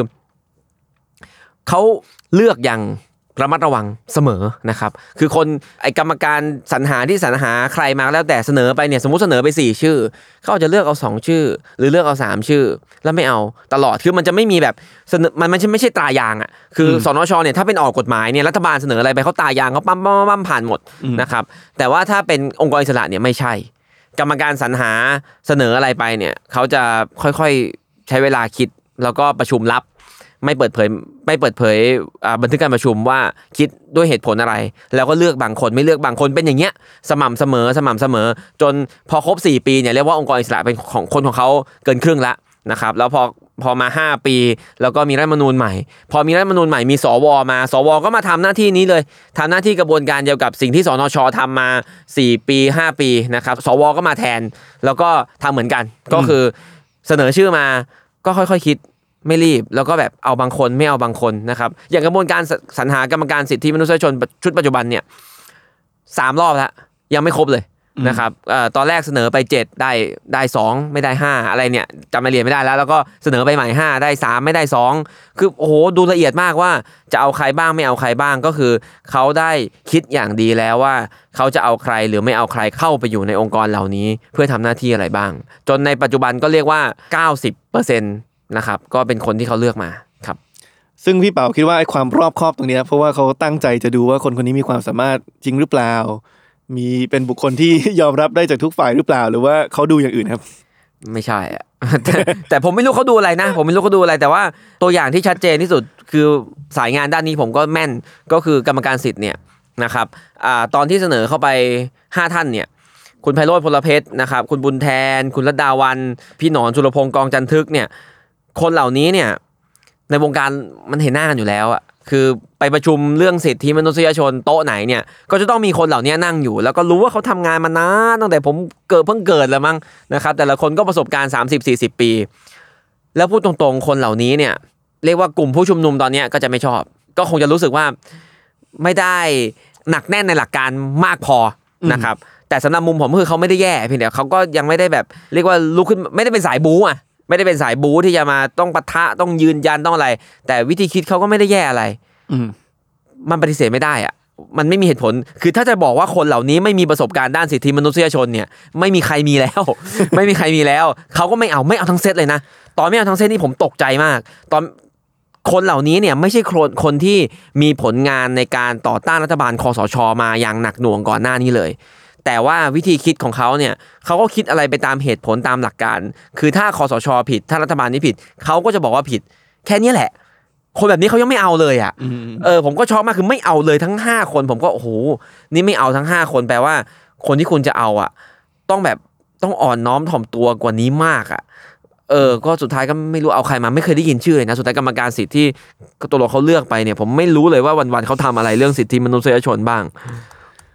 ครับครับส่วนตำแหน่งอื่นก็อาจจะไม่ขอวิจารณ์เพราะว่าไม่ไม่รู้อ่าอ่าครับครับ ทีนี้หลายคนที่ฟังแล้วอาจจะรู้สึกว่าเอออย่างน้อย เราก็เอ่อก้าวผ่านยุคคอสชมาแล้ว คือตอนนั้นสนชแต่งตั้งเอ่อหรือว่าหรือว่ารับรองชื่อตอนนี้ยังเป็นสวแทน ก็อย่างที่พี่เป๋าบอกคือสวก็มาจากการแต่งตั้ง โดยคณะกรรมการสรรหาครับซึ่งมีสิบคนครับซึ่งสามในสิบแต่งตั้ง พี่น้องตัวเองเข้ามาอีกหกในสิบแต่งตั้งเอ่อ ตัวเองเข้ามาเลยนะครับ ก็ก็ไม่ได้มีความเป็นกลางทางการเมืองมากขึ้นส่วนหนึ่งที่ตลกมากเลยผมจำได้ว่าปตอนระธานที่กรรมการอ่าก็คือหัวหน้าพรรคพลังประชารัฐคนปัจจุบันอ่าใช่ประธานกรรมการสรรหาจริงคน่าบน่าถามเป็นเป็นคำถามชาวนะว่าในสิบคนเนี่ยมีมีเพียงคนเดียวที่ไม่ได้แต่งตั้งพี่น้องตัวเองหรือว่าตัวเองมาเป็นสวคือใคร เอ ผมต้องรู้ดิผมต้องรู้ดิไม่ใช่มีในสิบคนเนี่ยมีคุณวิษณุด้วย มีคุณอนุพงศ์ด้วย อนุพงศ์อ่าอนุพงศ์เผ่าจินดาใช่ไหม ใช่ซึ่งก็เป็นรัฐมนตรีมหาดไทยก็ไม่ครัได้บ เป็นการในการเมือง ครับ ครับผมแต่ที่ที่ตลกมากคือพอพูดเรื่องสนชกับสวเนี่ยผมจำได้ว่าตอนที่มันเปลี่ยนเอิ่มจากยุคคอสชมาเป็นยุคหลังคอสชเนี่ย Facebook Page ของสนชมันก็เปลี่ยนชื่อเป็นสว คือเขาเขาเขาคิดว่าไม่จำเป็นต้องไม่ไม่จำเป็นต้องตั้งเพจใหม่ครัก็บคือว่าเป็นเป็นคนเซตเดิมก็ก็แค่เปลี่ยนชื่อนะครับผมว่านี่ก็สะท้อนให้เห็นแล้วแหละว่าว่าเจตนาในการต้องการจะสืบทอดอำนาจผ่านวุฒิสภาอ่าทีนี้ผมเคยมีข้อเสนออันหนึ่งเนาะซึ่งผมก็ไม่แน่ใจว่ามันดีหรือไม่ดี คือ พอพยายามจะตอบโจทย์เรื่องของการหาคนที่เป็นที่ยอมรับจากทุกฝ่าย แต่ยังคงมีมีความยึดโยงกับประชาชน ในโลกที่ไม่มีวุฒิสภาแล้วอันนี่คือโลกที่ผมเสนอเนี่ย ผมก็เคยเคยคิดว่าเออหรือว่าเราจะให้สสเป็นคนเลือก เพราะว่าครับสสก็เป็นตัวแทนของประชาชน เพราะฉะนั้นก็ก็ปฏิเสธไม่ได้ว่ามีความยึดโยงกับประชาชน แต่ถ้าเราใช้เสียงข้างมากในสภาอย่างเดียวเนี่ยมันก็คงคงไม่โอเค เพราะว่ามันกลายเป็นว่าพรรคไหนคุมเสียงข้างมากก็ได้คนของตัวเองเข้าไป ก็เลยคิดว่าเออหรือว่าเราจะบอกว่าคนที่จะมาเป็นกรรมการองค์กรอิสระเนี่ยต้องได้เสียงข้างมากจากทั้งซีกรัฐบาล คือสสฝ่ายรัฐบาล และก็เสียงข้างมากจากซีกฝ่ายค้านครับ มันก็อาจจะได้คนที่เป็นยอเป็นที่ยอมรับจากทั้งสองฝ่ายจริงๆ มันในเชิงทฤษฎีมันโอเคไหมและในเชิงปฏิบัติมันมันจะมีคนแบบนี้ไหมครับ ผมคิดว่า อาจจะมีนะ อาจจะมีนะ แต่ว่าก็น้อยก็หายากอีกแหละ หายากอีกแหละ แต่ว่าเห็นด้วยเห็นด้วยว่าถ้าเราเลือกโดยสสเลือกก็ได้ ถ้าไม่มีสวนะครับ อีกอีกอันนึงเสนอแข่งก็ใกล้เคียงกัน คือไอติมเสนอว่าสสรัฐบาลเกินครึ่งก็ต้องเอาสสฝ่ายค้านเกินครึ่งก็ต้องเอาอืมอ่าผมเสนอคล้าย ๆ กันแต่เป็นทำนองว่า สสฝ่ายใดฝ่ายหนึ่งอะวีโต้ได้ อาจจะใช้เสียงครึ่งหนึ่งของสภาในการอนุมัติก็ได้อืมแต่ว่าถ้าฝ่ายค้านไม่ถึง 20%ฝ่ายรัฐบาลไม่ถึง 20%อะไรเงี้ยอืมก็ถือว่าไม่ได้อะไรแบบเนี้ยก็เป็นอีกทางเรื่องหนึ่งคือเอาเป็นว่า คนที่มาจะต้องไม่เทคไซส์การเมืองจนเกินไปอืมอืมเออคือแต่คุณคงเป็นกลางขนาดนั้นไม่ได้เพียงแต่ว่าโอเค คุณก็อยู่บนเหตุบนผลจนแม้คุณจะเป็นคนที่โน้มเอียงไปทางรัฐบาล แต่ฝ่ายค้านดูแล้วเอ่อ ส่วนใหญ่ของฝ่ายค้านเขาก็รู้สึกว่าก็ยังพอรับได้นะคนนี้นะครับ คือสสก็ต้องโหวตอยู่บนฐานที่จะให้บ้านเมืองมันเดินไปข้างหน้า คือก็ต้องโหวตอยู่บนฐานที่จะให้มันมีคนมาทำงานด้วย ไม่ใช่โหวตอยู่บนฐานที่ตัดขาอีกฝ่ายหนึ่งอืมอยู่ตลอดเวลาแบบนี้มันก็คงอยู่กันไม่ได้ครับอืมอีกนิดนึงไม่แน่ใจต่างประเทศเขาทำยังไง แต่แบบผมเข้าใจว่าคือถ้าคุณอาจจะเป็นคนของใครแหละ คุณอาจจะถูกใครบางคนเลือกมาคือ ผมเข้าใจว่าอย่าง ดูข่าวในอเมริกาเนี่ยประธานาธิบดีเขาก็เลือกประธานศาลฎีกาได้ใช่ไหมอืมเออแต่ว่าสุดท้ายเนี่ย เวลาคุณตัดสินอะไรอะ คุณต้องชี้บนบนข้อมูลอะ บนบนหลักฐานตามข้อเท็จจริง และตามข้อกฎหมายที่มันมีอยู่ใช่ไหมครับ ถ้ามันไม่ใช่ก็คือไม่ใช่ แม้มันแม้คนที่เลือกคุณมามันจะเสีย มันก็ต้องชี้ไปแบบนั้น ถ้ามันเป็นแบบนี้ได้เนี่ยเอามันก็อยู่กันได้ โอเค มันก็อยู่กันระบบนี้แหละ คือโอเค คุณอาจจะไม่ได้เป็นกลารคุณอาจจะมีที่มาจากใครบางคนโหวตเลือกมา แต่ว่าคุณก็ต้องชี้ไปตามเหตุตามผลให้ได้ด้วยอืมบ้านเมืองอื่นมันเป็นอย่างนี้ไหมเป็นครับ คือมันมันไม่ใช่แค่เรื่องของกติกาไงเออคือคือกติกาอาจจะเขียนว่าคุณถูกแต่งตั้งโดยฝ่ายใดฝ่ายหนึ่ง ก็อาจจะก็อาจจะเป็นเหมือนที่พี่เป๋าพูดในกรณีของสหรัฐ แต่ครับวัฒนธรรมทางการเมืองเขาเนี่ย คือมันไม่ไม่เปิดโอกาสให้มันเกิดระบอบอุปถัมภ์เกิดขึ้นก็คือว่า ฉันถูกแต่งตั้งโดยคนคนนี้เพราะฉะนั้นฉันก็ต้องรับใช้คนคนนี้ไปตลอดกาลไม่ว่าข้อเท็จจริงจะเป็นอย่างไร ผมว่าเนี่ยมันเป็ครันบสิ่งที่ต้องต้องยืนหยัดว่าโอเค ไม่ว่าคุณจะมีที่มาอย่างไรเนี่ย คุณก็ต้องอยู่บนบนมาตรฐานเดียวกันกับทุกทุกกรณีทุกคดีนะคครัรับบซึ่งก็นำมาสู่เอ่อหัวข้อถัดไปเลยที่อยากจะคุยมาครับเอ่อก็คือเรื่องของเรียกว่าอำนาจและก็ผลงานต่างอืมๆของแต่ละองค์กรเริ่มต้นจากสารรัฐธรรมนูญก่อนครับผมตอนแรกผมก็จะจะจะคุยนะ เกี่ยวกับแต่ละแต่ละคดีไม่ว่าจะเป็นคดีบ้านพักของพลเอกประยุทธ์ครัไม่บว่าจะเป็นคดีเรื่องของหุ้นสื่อต่างๆ ที่มีการไปตัดสิทธิ์เอิ่มสสหรือว่าอดีตสสบางท่านเอิ่มหรือว่าคดีที่ที่ตอนนั้นเข้าใจว่าเอิ่มตัดสินว่าพลเอกประยุทธ์เป็นหรือไม่เป็นเจ้าหน้าที่ของรัฐเนี่ย แต่เสร็จแล้วผมต้องถามพี่เป๋าก่อนในฐาครันะบนักกฎหมายว่าผมพูดเรื่องพวกนี้ได้ไหมครับ หรือว่าได้มัได้มีได้มันมีมันมีกฎหมายห้าม การหมิ่นศาลการพูดวิพากษ์วิจารณ์เกี่ยวกับการตัดสินการตัดสินของศาลไหมครับ มีครับผม มีแต่ว่าเอาแบบนี้ละกันสั้น ๆ ก็คือว่าถ้าเราวิพากษ์วิจารณ์ด้วยเหตุด้วยผลบนพื้นฐานข้อเท็จจริงนะครับ มันก็ต้องเป็นสิ่งที่ทำได้อ่าแต่ถ้าเราวิพากษ์วิจารณ์ในทำนองที่ปลุกระดมเพื่อให้ใช้กำลังคนหรือว่าใช้มวลชนเนี่ยไปกดดันให้ศาลตัดสินอย่างใดอย่างหนึ่ง แต่ไม่ได้อยู่บนพื้นฐานเหตุผลข้อเท็จจริงเนี่ย อันเนี้ยก็จะไม่ได้อะเอาเข้าใจแบบนี้แล้วก็แล้วกันอ่านะคอัรับนนี้คือการตีความคำว่าการหมิ่น ของครับของพี่เป๋าเนอะครับแต่อย่างที่เราเห็นกันในกฎหมายอาญามาตราหนึ่งสองที่ครับห้ามการหมิ่นเนี่ย เราก็เห็นว่าบางคนก็ตีความว่าการวิพากษ์วิจารณ์โดยสุจริตเนี่ยก็เป็นการหมิ่นเหมือนกันอืมอันนั้นหมินอีกอันหนึ่งปุ๊บโอ้คราวนี้ตีความกว้างเละเทะเลยครับ ครับผมทีนี้อยากให้พี่เป๋าคอมเมนต์นิดนึงเรื่องคดีล่าสุดเกี่ยวกับบ้านพักครับผมของของพลเอกประยุทธ์ เอิ่มเพราะว่าอันหนึงที่ที่เราจะพูดในรายการตลอดเนี่ยก็คือว่ารัฐธรรมนูญเนี่ยมันเป็นกฎหมายสูงสุดของประเทศครับนั่นหมายความว่ากฎหมายอื่นๆที่ตามมาเนี่ยไม่ว่าจะเป็นพระราชบัญญัติหรือว่าพวกกฎระเบียบกฎกระทรวงต่างๆ เนี่ยมันต้องไม่ขัดกับสิ่งที่อยู่ในรัฐธรรมนูญครับนะครับ แล้วมันมันเกิดอะไรขึ้นครับที่กฎระเบียบของกองทัพเนี่ยมันดูเหมือนกับว่าจะมีศักดิ์ศรีหรือว่ามีมีอำนาจมากกว่ากฎหมายสูงสุดของประเทศครับ คดีบ้านพักเนี่ยเป็นคดีหนึ่งที่ ผมเปิดตัวบทแล้วผมก็คิดว่าตัดสินง่ายมากไม่ไม่ได้ซับซ้อนอะไรเลย ก็เขาบอกว่าถ้าใครรับประโยชน์จากหน่วยงานราชการก็ถือเป็นการขัดการแห่งผลประโยชน์ก็ต้องพ้นจากตำแหน่ง มันเขียนแค่นี้เองนะครับ แต่การที่จะเอาให้หลุดเนี่ยยากมากนะครับ แต่ก็ทำได้นะครับ ก็เก่งมาก ไม่รู้เก่งหรือเปล่าแต่คือเอาเรียนเรียนอย่างนี้ในความเห็นของผมเนี่ยจากคำตัดสินเนี้ยถ้าจะบอกว่าระเบียบของ กองทัพบกใหญ่กว่ารัฐมนูญอาจจะไม่ถูกซะทีเดียว อันนี้อาจจะเป็นคำพูดในทางแคมเปญเพื่อจะชี้ให้มันเห็นสั้นๆว่าคำพิพากษานั้นมันมีปัญหาอย่างไรนะครับ แต่ว่าคำพิพากษาคงไม่ได้ถึงกับชี้ว่ามันมันใหญ่กว่า แต่คำคำพิพากษาเนี้ยเบสอยู่บนข้อยกเว้นเรื่องการขัดกันแห่งผลประโยชน์ว่าถ้าหากเป็นสิ่งที่ทำเป็นปกติของหน่วยงานราชการนั้น ก็สามารถรับประโยชน์ได้ นะครับแล้วกองทัพก็เลยอ้างว่าเขาทำเป็นปกติ เนื่องจากมันมีระเบียบอันนี้อยู่นะครับก็เรียกว่ามันมีช่องให้เข้าทางรัฐธรรมนูญอยู่ มันไม่ได้ลอยเอาระเบียบมาใหญ่กว่ารัฐธรรมนูญเลยนะครับเพียงแต่ว่าสิ่งที่สังคมควรจะต้องช่วยกันยืนยัน เราอาจจะมองข้ามคดีนี้ไป แล้วก็มองข้ามพลเอกประยุทธ์ไปก็ได้ แต่ว่าสิ่งที่สังคมต้องช่วยกันยืนยันก็คือว่าเกษียณแล้วไปอยู่ในบ้านพักหลวงเนี่ยอย่างไรเสียมันก็คือผิดอะ จบ คือโอเค คุณจะไปตีความว่ามันเป็นการปฏิบัติอันเป็นปกติ หรือมันเป็นระเบียบกองทัพบกหรืออะไรระเบียบกองทัพบกถ้ามันมีอย่างนั้นนะมันก็คือผิดนั่นแหละ คือมันเป็นสิ่งที่ไม่ไม่ไม่ควรเกิดขึ้น บ้านพักราชการมีไว้สำหรับคนที่เป็นข้าราชการที่ต้องปฏิบัติงานในสถานที่นั้น จึงต้องพักใกล้ๆอืมแล้วก็ให้ความสะดวกกับข้าราชการในการทำงานนะครับ มันก็ต้องมี เออแต่พอคุณไม่ได้ทำงานแล้ว แล้วจริงๆคุณมีตำแหน่งอื่นที่ใหญ่กว่า นั้นและมีบ้านใหญ่กว่านั้นมากมาย แล้วคุณยังพักที่นั่นอยู่เนี่ยมันไม่มีทางถูกต้องไปได้นะครับ ใครจะเห็นว่าคุณประยุทธ์เป็นคนดีก็เห็นได้ ใครจะเห็นว่าคุณประยุทธ์ไม่ต้องออกจากตำแหน่งเพราะเหตุนี้ก็เห็นได้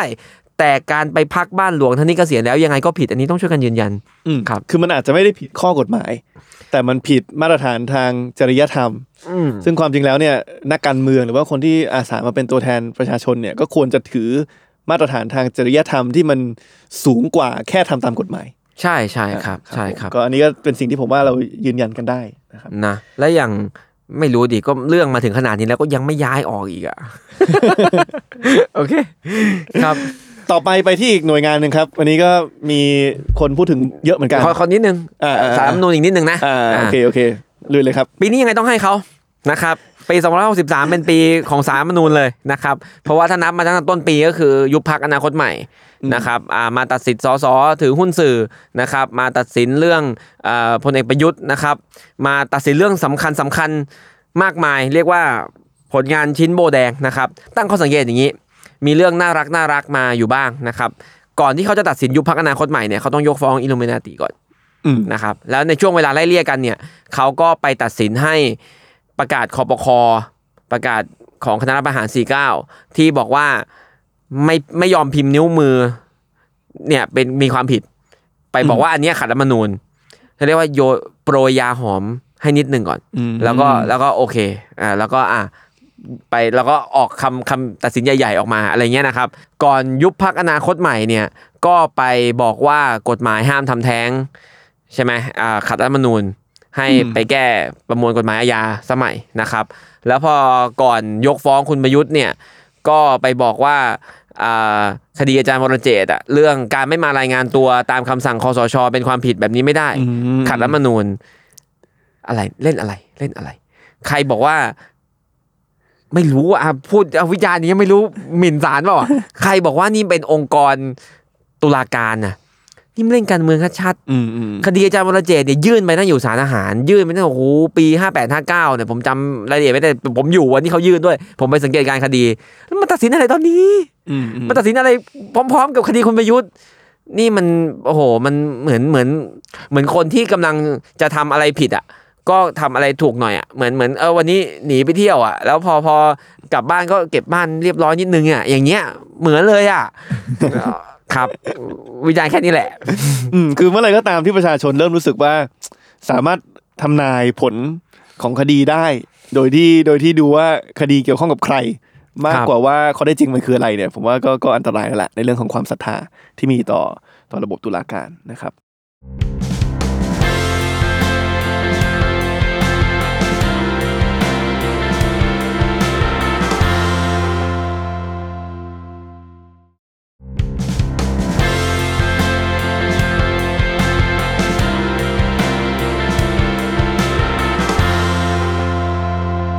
ทีนี้อีกองค์กรหนึ่งนะครับร้อนแรงเหมือนกันปีนี้กกต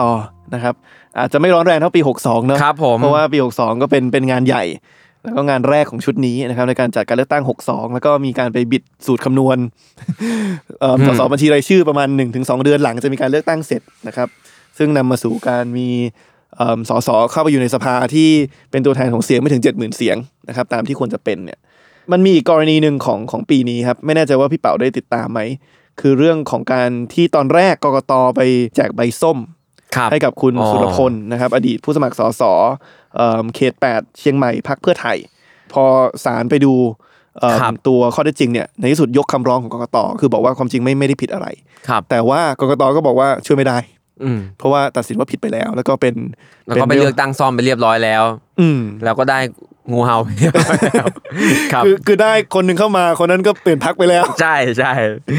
มันมันยังไงครับคือคือคือตอนนั้นเนี่ยเอิ่มเขามีการออกมาอ้างว่าการวินิจฉัยของกกตเนี่ยเป็นการใช้ดุลพินิจตามหน้าที่ แล้วก็อำนาจที่รัฐธรรมนูญมาตรา 225นะครับกำหนดไว้ ซึ่งถือว่าเป็นคำสั่งที่คือคือให้ถือว่าคำสั่งดังกล่าวเนี่ยเป็นเป็นที่สุดครับนะครับของกกตมันมันมันมันยังไงครับอันนี้มันมันเป็นสิ่งที่แปลกใหม่สำหรับรัฐธรรมนูญฉบับนี้ไหมครับโอเค ใบส้มเป็นเรื่องใหม่นะครับ ใบส้มเป็น กติกาที่เพิ่งมีขึ้นภายใต้อ่ากฎหมายกกตกฎหมายการเลือกตั้ง ภายใต้รัฐธรรมนูญ60 นี้เป็นครั้งแรก แล้วก็เพิ่งใช้มาครั้งแรกก็กรณีเนี้ยกรณีเดียวมีใบส้มใบเดียวแล้วก็เห็นเลยนะครับใบแดงใบเหลืองนี่มีมานานแล้วนั่นก็พูดกันมานานแล้วนะครับ แต่ว่าอ่าใบส้มเนี่ยตั้งแต่กติกานี้ออกมาพูดง่ายๆอะใบเหลืองก็คือเตือนก่อน แล้วอืมคุณเล่นต่อใช่ไหมครับอ่าใบส้มเนี่ยคือเตือนก่อนแล้วคุณออกเลย แต่ยังไม่ไฟนอลใบแดงนี่คือไฟนอลละคุณออกเลยไอ้ ประมาณเนี้ยนะครับ ทีนี้พอเราเห็นใบส้มปุ๊บเนี่ยก็คือคุณออก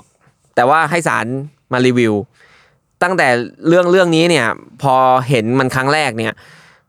เมื่อตอนยังร่างกันอยู่นะครับ ก็เป็นดีเบตแหละว่าแบบนี้จะดีไหมเออแล้วถ้าศาลมาพลิกทีหลังแล้วจะเกิดอะไรขึ้น มันก็เป็นคำถามตั้งแต่ตอนที่ไอ้กฎหมายฉบับนี้ยังเป็นยังเป็นร่างอยู่แล้วนะครับ แล้วมันก็เกิดขึ้นจริง ๆ แล้วมันก็ไม่มีคำตอบ แล้วก็ใครใครตอบ เอ้ากกตก็ทำเองตอบเองอีกอะไรเงี้ยนะครับ มันก็ก็เห็นแล้วล่ะว่าระบบใบส้มมันมีปัญหาแล้วแล้วมันจะถูกต้องคือในทางหลักการอะมันก็มันก็แปลกไปหมดนะครับ ผลที่มันออกมามันแปลกไปหมด แต่เอาเอาจริง ๆ ผมก็ ผมก็คงจะต้องบอกว่าผมเห็นด้วยแหละ ที่กกตก็ต้องบอกว่ามันย้อนกลับไม่ได้แล้ว คือถ้าย้อนกลับได้มันจะวุ่นวายไปหมดเลย มันมันต้องโอ้เอามาคำนวณกันใหม่หมด มันจะมีอะไรเปลี่ยนแปลงเรียกว่าที่นั่งในสภามันจะนิ่งไม่ได้เลย ถ้าเป็นแบบนั้น ดังนั้นมันก็คือพอมันเดินไปแล้วมันต้องเปลี่ยนไม่ได้ แต่ว่านี่มันคือปัญหาของใบส้มไงแล้วก็ระบบที่เรายังไม่มีก็คือการตรวจสอบว่าถ้าเกิดการแจกใบอะไรก็แล้วแต่ของกกตเนี่ยมัน มันเห็นได้อย่างชัดแจ้งว่ามันไม่ถูกต้องเนี่ยกกตจะมีความผิดได้ด้วยอย่างไรหรือไม่อะไรเงี้ยครับ เรื่องนี้ยังไม่ชัดเจนครับ อืมพอพี่เป๋าพูดแบบนี้นะ ผมนึกถึงฟุตบอลเลยเนาะครับคือเราคุ้นเคยกับใบเหลืองใบแดงนะคือใบแดงคือคุณออกเลยคุณผิดแล้วอืมใบเหลืองก็คือคุณถูกเตือนก่อน ถ้าโดนอีกครั้งหนึ่งก็คือออก ใบส้มเนี่ยมันเหมือนกับว่าโอเค คุณแจกให้เขาบอลเขาออกไปก่อนอืมทีมนั้นก็เหลือสิบคนอืมเสร็จแล้วก็พอคนน้อยกว่าก็แพ้ราบคาบอาจจะแพ้โดนยิงนำไปสามศูนย์ เสร็จแล้วคุณมาบอกทีหลังว่าเออเพิ่งไปเช็คดูความจริงไม่ผิดนะอืมอืมอืมเพราะว่าให้กลับลงมาเล่นได้แต่มันไม่ทันแล้ว มันตามหลังมาแล้วสามศูนย์อะไรเอปอระมัมานณมันนั้นมันพิสดารอยู่ครับมันคพิรับสดารอยู่นะครับขออีกนิดนึงนะกกตเนี่ยผมพูดถึงเรื่องไหนก็พูดได้เยอะ เออใช่ความจริงเรื่องท้องถิ่นไหมครับเออท้องถิ่นท้องถิ่นอ่าโอเคโอเคโอ้ดูกเลยกครับตกกตนี่ผมอ่าอย่างนี้ก่อน อันดับแรกเนี่ยคือคือว่า การกำหนดวันเลือกตั้งท้องถิ่นที่เพิ่งผ่านไปเออเนี่ย โหดร้ายสุดเท่าที่จะคิดได้แล้วว่ามันจะกำหนดวันเลือกตั้งได้เนาะไม่มีทางเลยที่จะคิดได้นะครับ การที่มีวันหยุดสิบสิบเอ็ดสิบสองสิบสามสี่วันติด แล้วคุณไปเลือกสัปดาห์ถัดไปแล้วสัปดาห์หลังจากนั้นก็เป็นวันหยุดปีใหม่เนี่ยอันนี้เป็นการกำหนดวันที่รู้เลยว่าคนมันจะไม่กลับบ้านแล้วมันจะไม่ไปเลือกอะอืมคือทุกครั้งเนี่ยเวลาเขากำหนดวันเลือกตั้งเนี่ยเขาจะรู้อยู่แล้วว่า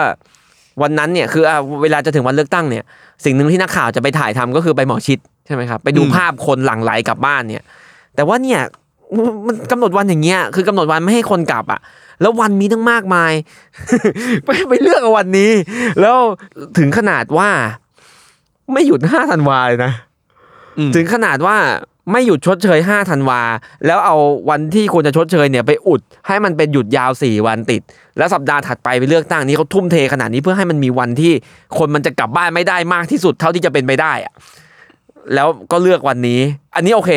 กกตไม่ได้มีอิสระร้อยเปอร์เซ็นในการกำหนดสิ่งนี้ เพราะว่ามันเป็นคณะรัฐมนตรีชุดปัจจุบันด้วยที่เป็นคนกำหนดนะครับกกตซึ่งอันนี้มันไม่แค่มัน implement ควรจะเป็นไหมนะครับ มันไม่ควรจะเป็นหรอก ก็คือว่า โอ้ซับซ้อนไอ้กฎหมายเลือกตั้งท้องถิ่น ซึ่งก็ออกโดยสนชนะ มันไปมันไปบอกว่าจะเลือกตั้งท้องถิ่นเมื่อไหร่ให้ให้เลือกตั้งเมื่อคอสชนะคอสช เห็นว่าพร้อม เอาไปให้อำนาจคอสชร้อยเปอร์เซ็นต์อีกนะครับ แต่เมื่อไม่มีคอสช แล้วก็ให้เป็นครมเป็นคนกำหนด ก็ครมก็ก็ก็หน้าตาคล้ายๆกันเออคล้ายๆกันกับคอสช ก็เป็นคนกำหนด แล้วกกตก็ implement ตามนะครับ อีกเรื่องหนึ่งที่แบบ เจ็บใจมากเลย ผมผมขอนิยามมันว่าหายนะในทางกฎหมายอืมนะครับ ก็คือการตัดสิทธิ์ของคนที่เพิ่งย้ายทะเบียนบ้านไม่ครบหนึ่งปีอ่าอ่าอ่าอันนี้เนี่ยกฎหมายไม่ได้เขียนนะครับ แต่เป็นการตีความเอง คือกฎหมายเขียนว่า ผู้ที่จะมีสิทธิ์เลือกตั้งก็คือผู้ที่อยู่ในทะเบียนบ้านตรงนั้นเนี่ย มาแล้วอย่างน้อยหนึ่งปี ก่อนมาเลือกตั้ง ซึ่งมันเขียนอย่างนี้ทุกฉบับมันโอเคมันเข้าใจได้ก็คือ คุณจะเลือกที่สมมติปราจีนบุรีคุณก็ต้องอยู่ปราจีนบุรีมาเป็นปี แล้วไม่งั้นคุณเลือกไม่ได้อืมโอเค ทีนี้ แล้วแล้วถ้าเพิ่งมาปราจีนมาทำยังไง สมมติว่าคุณย้ายมาปราจีนเนี่ย คุณย้ายมาจากเชียงใหม่นะครับ ถ้าเป็นเลือกตั้งสสยังไงคุณต้องได้เลือกที่เดิม คุณเพิ่งย้ายทะเบียนไหมคุณต้องไปเลือกที่เชียงใหม่ได้ เพราะว่าเสียสิทธิ์สิทธิ์คุณเสียไปไม่ได้แต่ท้องถิ่นเนี่ยเขามองว่า ก็คุณย้ายไปปราจีนแล้ว คุณจะไปกำหนดอบจเชียงใหม่ทำไมเขาก็เลยไม่ให้คุณเลือกที่เชียงใหม่ด้วย แต่ปราจีนคุณก็อายุไม่ถึง คุณก็เลือกปราจีนไม่ได้ ก็เลยกลายเป็นคนที่อยู่ตรงกลางเลือกเชียงใหม่ก็ไม่ได้เลือกปราจีนก็ไม่ได้ อันนี้คือปัญหาซึ่งซึ่งจริงๆเป็นปัญหาเดิมมีมาตั้งนานอยู่แล้ว คือคนที่ย้ายทะเบียนบ้านเนี่ยจะเสียสิทธิ์เลือกท้องถิ่นไป แต่มันเป็นไปได้ เพราะว่าปกติเลือกตั้งท้องถิ่นมันรู้ว่าจะเลือกเมื่อไหร่อืมอ่าถ้าหมดวาระทุก 4 ปีเนี่ยคุณต้องเลือกทุก 4 ปี ดังนั้นถ้าเกิดคุณอยากจะเลือกคุณอย่าเพิ่งย้ายทะเบียนบ้านในช่วงนี้คุณไปเลือกก่อน หรือว่าคุณ ย้ายไปก่อนให้มันถึง 1 ปี คุณจะได้มีสิทธิ์เลือกที่ใหม่อะไรเงี้ยนะครับคุณคือคนมันสามารถกะเกณฑ์ได้ว่าถ้าฉันอยากมีสิทธิ์ฉันต้องทำยังไง ฉันไม่อยากเสียสิทธิ์ฉันต้องทำยังไง แต่ว่าสิ่งที่เกิดขึ้นในการเลือกตั้งครั้งนี้เนี่ยก็คือว่าเขาประกาศวันเลือกตั้งล่วงหน้าประมาณ 3 เดือนอืมคือประกาศเมื่อไปปลายเดือนตุลาคมออฟฟิเชียลไปปลายเดือนตุลาคมแต่มีข่าวมาต้นต้นเดือนตุลาคม แล้วคนมันย้ายสมมติคนมันย้ายทะเบียนบ้านตอนกรกฎาอย่างเงี้ย มันไม่รู้ว่ามันจะมีการเลือกตั้งอะ แล้วพอเขาย้ายทะเบียนบ้านไปแล้ว แล้วคุณไปประกาศว่าเลือกตั้งทีหลัง มันกลายไปเป็นออกประกาศทีหลัง แล้วไปตัดสิทธิ์คนเนี่ย ซึ่ง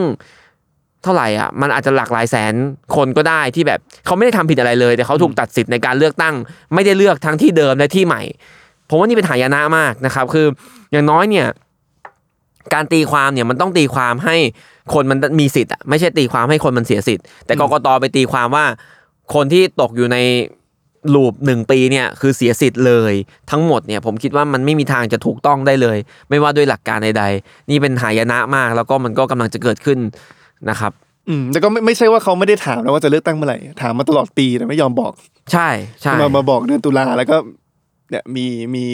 จากการเลือกตั้งเอิ่มเดือนธันวาเลยครับก็มีมีคนไปฟ้องนะ มีคนไปฟ้องวันศุกร์ที่ 18 นะครับ ก็ไปฟ้องว่าเออกติกาแบบนี้เนี่ยขัดกับ รัฐธรรมนูญก็ยังไม่แน่ใจว่าจะว่าอย่างไร เพราะว่ามันก็เป็นอำนาจหน้าที่ของสารรัฐธรรมนูญและองค์กรต่อไปที่เราจะคุยกันหรือเปล่าก็คือผู้ตรวจการแผ่นดินอ่าครับได้ไปที่ผู้ตรวจการแผ่นดินเลยก็ได้ครับตำแหน่งนี้มีหน้าที่ทำอะไรครับพี่เป๋าหลายคนอาจจะไม่ไม่ได้คุ้นเคยมากใช่ไม่ได้ไม่ได้อยู่ในกระแสข่าวมากสักเท่าไหร่ นั่นสิเอ่อเดิมเนี่ยประวัติศาสตร์ก็คือมันชื่อว่าผู้ตรวจการแผ่นดินของรัฐสภา อืมมันคือคนที่รัฐสภาคือรัฐสภาเนี่ย มันโดยหลักก็คือเป็นตัวแทนของประชาชน และมีหน้าที่ตรวจสอบการใช้อำนาจของรัฐ รัฐสภาก็จึงตั้งตั้งผู้ตรวจการขึ้นไปตรวจสอบการทำงานของข้าราชการของฝ่ายบริหารว่าแบบทำได้ถูกต้องแล้วก็ละเมิดสิทธิ์ใครหรือเปล่าอ่าหลักหลักการเป็นแบบนี้หลักการเป็นอย่างนี้นะครับเอ่อตอนนี้มันก็ไม่ได้ชื่อผู้ตรวจการแผ่นดินของรัฐสภาแล้วมันก็ชื่อผู้ตรวจการแผ่นดินเฉยๆแต่มันก็มีหน้าที่นั่นแหละ ก็คือไปตรวจสอบว่าองค์กรของรัฐหน่วยงานของรัฐ ทำปฏิบัติได้ถูกต้องตามกฎหมาย และไม่ละเมิดสิทธิของประชาชนใช่หรือไม่อืมประมาณนี้ครับ ซึ่งซึ่งมันมีมันมีมันมีผลงานหรือว่าการดำเนินการครั้งไหนไหมครับ ที่อาจจะเป็นเป็นที่สนใจของของประชาชนเป็นพิเศษ ผมไม่ค่อยเห็นเลยนะ อันนี้พูดตามตรงเป็นองค์กรอิสระที่ไม่ค่อยได้เห็นในข่าวกลุ้มใจแทนเขาคืออ่าอ๋อมันก็ซับซ้อนเอาอย่างนี้แล้วกันว่าเขาเนี่ยจริงๆเขามีอำนาจเยอะ นะครับถ้าเขาจะทำนะครับเขามีอำนาจในการเข้าไปตรวจสอบการทำงานของหน่วยงานรัฐได้มีอำนาจในการยื่นฟ้อง แล้วก็อำนาจสำคัญอำนาจหนึ่งที่เขามีเนี่ยก็คืออำนาจที่จะยื่นเรื่องต่อศาลรัฐธรรมนูญ ให้ตีความได้ว่าหน่วยงานไหนทำผิด และหน่วยงานอ่ากฎหมาย กฎหมายไหนขัดต่อรัฐธรรมนูญหรือเปล่า และหน่วยงานไหนทำผิดละเมิดสิทธิประชาชนหรือเปล่า เขามีอำนาจในการเป็นคนยื่นได้นะครับ ทีนี้เนี่ยรัฐธรรมนูญฉบับนี้เนี่ยจริงๆอะมันเขียนเอาไว้ว่าประชาชนยื่นตรงต่อสารรัฐธรรมนูญได้อืมคือ พูดตรงๆก็ข้ามหัวไปเลย องค์กรนี้ไม่ต้องมีก็ได้นะครับ แต่ว่าพอคนไปยื่นตรงแล้วเนี่ยหลายคดีนะครับในช่วงที่รัฐธรรมนูญใช้ใหม่ๆช่วงปี 6061เนี่ยประชาชนก็ยื่นคำร้องตรงไปที่สารรัฐธรรมนูญตามที่รัฐธรรมนูญเปิดช่องไว้ ปรากฏสารรัฐธรรมนูญไม่รับเลยสารรัฐธรรมนูญไม่รับทั้งที่รัฐธรรมนูญมันสั่งให้รับอะสารรัฐธรรมนูญก็ไม่รับก็บอกว่าคุณต้องไปใช้กระบวนการอื่น จนอ่าสุดทางเสียก่อนอืมทีนี้กระบวนการอะไร มันมีกระบวนการอะไร มันมีองค์กรอะไรที่มีอำนาจ ก็มีผู้ตรวจการแผ่นดินอืมนะครับตอนนี้ผู้ตรวจการแผ่นดินเลยทำหน้าที่เป็นเหมือนทางผ่านสำหรับคนที่อยากจะยื่นเรื่องต่อสารรัฐธรรมนูญทั้งหลาย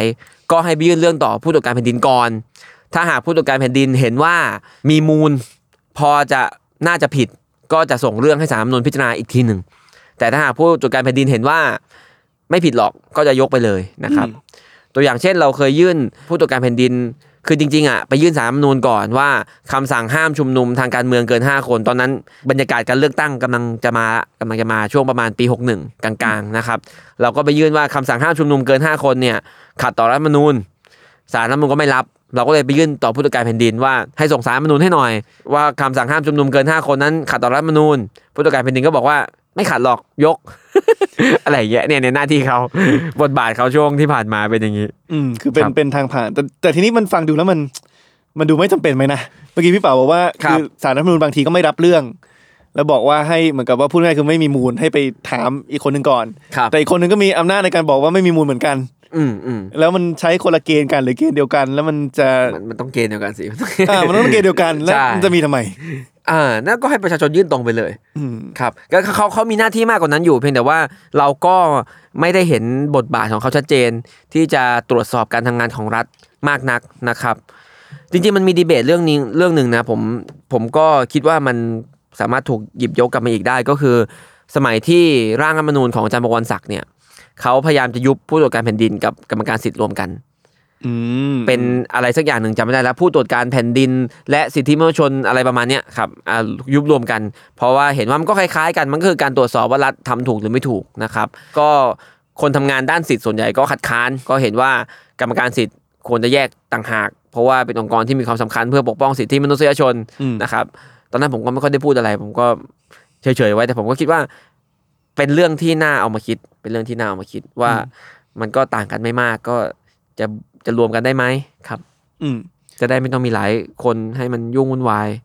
อืมกรรมการสิทธิ์ก็มีอำนาจในการยื่นสารรัฐธรรมนูญเหมือนกันมีหมดอะอืมคล้าย ๆกันครับ ซึ่งถ้าจะพิจารณาข้อเสนอนี้ได้ก็ต้องมาคุยกันเรื่องกสมครับ ว่าเอ่อเป็นอย่างไรบ้าง เพราะเข้าใจว่าปีรัฐธรรมนูญ2560 ก็ไปตัดตัดอำนาจบางอย่างเหมือนกันใช่นะครับจากจากกสม ตัดอะไรไปบ้างครับพี่เปาคือกสมเนี่ยตั้งแต่เดิมมาแล้วนะครับ จริง ๆ แล้วมันเป็นองค์กรที่อำนาจน้อย กรรมการสิทธิ์เนี่ยมันไม่ได้ คือสมมุติว่าเขาบอกว่าใครผิดเนี่ยมันมันมันผิดผิดแล้วไง เขาก็จะออกหนังสือใบฉบับหนึ่งว่าอ่าสิ่งที่คุณนโยบายที่คุณทำอยู่เป็นการละเมิดสิทธิ์ขอให้หยุดอย่างเงี้ยเออแล้วแล้วถ้าไม่หยุดทำไงถ้าไม่หยุดก็เขาก็แค่มีความผิดฐานฝ่าฝืนคำสั่งกรรมการสิทธิ์เขาก็ต้องไปฟ้องเขาอีกทีหนึ่งอีกชั้นหนึ่งอยู่ดีนะครับอำนาจมันไม่ได้มีเยอะ หรือและส่วนใหญ่เขาก็ไม่ค่อยออกถึงขนาด แบบบอกว่าคุณผิดให้คุณหยุด อย่างมากเขาจะออกเป็นความคิดเห็นกว้างๆ แล้วก็ตักเตือนว่าแบบเออขอให้พิจารณาทบทวนอีกครั้งหนึ่งอะไรประมาณนี้นะครับเอออำนาจเขาค่อนข้างน้อยก็เรียกว่าเป็นอ่าองค์กรที่ค่อนข้างจะนุ่มนิ่มหน่อย นุ่มนิ่มหน่อยอ่าจะจะมีบทบาทในการลงพื้นที่ตรวจสอบอ่าเข้าไปตรวจสอบสถานที่คุมขังอะไรเงี้ยอันนี่เป็นอำนาจเขานะครับ เรียกผู้ที่เกี่ยวข้องกับความรับผิดชอบในหน่วยงานต่างๆ มามาคุยมาปรึกษาหารือ แล้วก็ถ้าอะไรตกลงกันได้หาทางออกได้ก็ตกลงกันเลย ก็จะได้ไม่ต้องไปสั่งว่าใครผิดอะไรแบบเนี้ยก็เป็นบทบาทของกรรมการสิทธิ์ช่วงที่ผ่านมา ซึ่งตะกี้ถามว่าอะไรนะ ถามว่าแล้วแล้วมีการลดอำนาจเขาอีกเพิ่มเติมใช่ไหมครับอ๋อ60 อำนาจเป็นอย่างนี้อ่าอำนาจที่ลดเป็นอย่างนี้อันดับอันดับอันดับแรกคือ 60เนี่ยไปเพิ่มภาระหน้าที่ให้กรรมการสิทธิ์เนี่ยต้องมีหน้าที่ไปแก้ตัวแทนรัฐบาล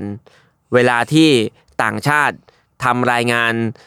คือคือมันมันมันจะมีอยู่แล้วในกฎหมายระบบกฎหมายระหว่างประเทศที่อ่ารัฐบาลไทยจะต้องไปรายงานว่าปฏิบัติตามหลักสิทธิมนุษยชนสากลหรือไม่ แล้วต่างชาติประเทศอื่นๆเขาจะมาถามว่าเนี่ยทำไมคุณไม่ทำอันนั้นทำไมคุณไม่ทำอันนี้เนี่ยอ่าหรือว่า องค์กรสิทธิสากล Amnesty Human Rights Watch เขาอาจจะออกแถลงการออกรายงานว่าประเทศไทยปฏิบัติละเมิดสิทธิ์ยังไงบ้าง กรรมการสิทธิ์ถูกมอบหมายหน้าที่เพิ่มให้ตามรัฐธรรมนูญนี้ ในการไปแก้ตัวแทนรัฐบาล ถ้าหากมีต่างชาติมาถามหรือมาอะไรอย่างเงี้ยนะครับก็เป็นเรื่องน่าแปลกอยู่แต่ก็โอเคเขาก็มอบหมายไว้นะครับ จริง ๆ ถึงไม่มอบหมายไว้ก็ทำอยู่แล้วนะครับ อีกเรื่องหนึ่งที่อำนาจจะหายหายไปก็คือเป็นเรื่องเป็นเรื่องอนุกรรมการอะ คือแต่เดิมอนุกรรมการมันจะเยอะกว่านี้ คือเขาจะตั้งหลาย ๆ ชุด แล้วก็ส่วนใหญ่เนี่ยก็คือการเอา NGO เอาคนทำงานด้านสิทธิ์เนี่ยเข้าไปเป็นกรรมการเป็นอนุกรรมการ เช่น มีอนุกรรมการด้านสิทธิชุมชน อนุกรรมการด้านสิทธิพลเมือง มีอนุกรรมการด้านเด็กด้านผู้หญิงด้านอะไรเงี้ยครับ แต่ว่าตอนชุดหลังมาเนี่ยชุด คุณอังคณาซึ่งลาออกไปแล้วเนี่ยคุณวัตติงสมิธเนี่ยถูกจำกัดอำนาจในการตั้งอนุกรรมการเท่าที่จำเป็นนะครับก็เลยจะมีอนุกรรมการน้อยลง แล้วก็มีบทบาทน้อยลงครับซึ่งผมผมบทบาทหนึ่งที่จำได้คือการออกมาน่าจะออกหนังสือมั้ง หรือออกแถลงการณ์ตอนการสลายการชุมนุมวันที่ 16 ตุลาที่ที่สยามหรือว่าแยกปทุมวันเนี่ยซึ่งก็เขียนแบบหลักการกว้างๆว่าก็คือสิ่งที่รัฐบาลทำก็คือขัดหลักสากลนั่นแหละครับครับแต่มันก็ไม่ได้นำไปสู่อะไรเลย เพราะว่าอืม วันรุ่งขึ้นรัฐบาลก็ออกมายืนยันว่าทำทุกอย่างตามหลักสากลครับครับครับผมผมเรียนว่าถ้าได้คุยกับคนข้างในเนี่ย เอาจริงๆเขาได้ยินนะ เสียงด่าอะเวลาที่ประชาชนด่าว่ากรรมการสิทธิ์หายหัวไปไหน กรรมการสิทธิ์ไม่ทำอะไรเลยอะไรแบบเนี้ยครับเขาได้ยินหมดแหละ เพียงแต่ว่าเขาบางทีเขาก็ไม่รู้จะทำอะไร แล้วก็ มันก็มีส่วนหนึ่งก็คือเป็นเรื่องของระบบราชการด้วย ที่กว่าจะทำอะไรเสร็จต้องผ่านการประชุม ต้องมีรายงานการประชุม ต้องมีเอกสารต้องมีหนังสือ ส่วนหนึ่งก็เป็นเพราะกรรมการบางทีก็เห็นไม่ตรงกัน เห็นไม่ตรงกันทำไงคือมันก็ไม่ใช่องค์กร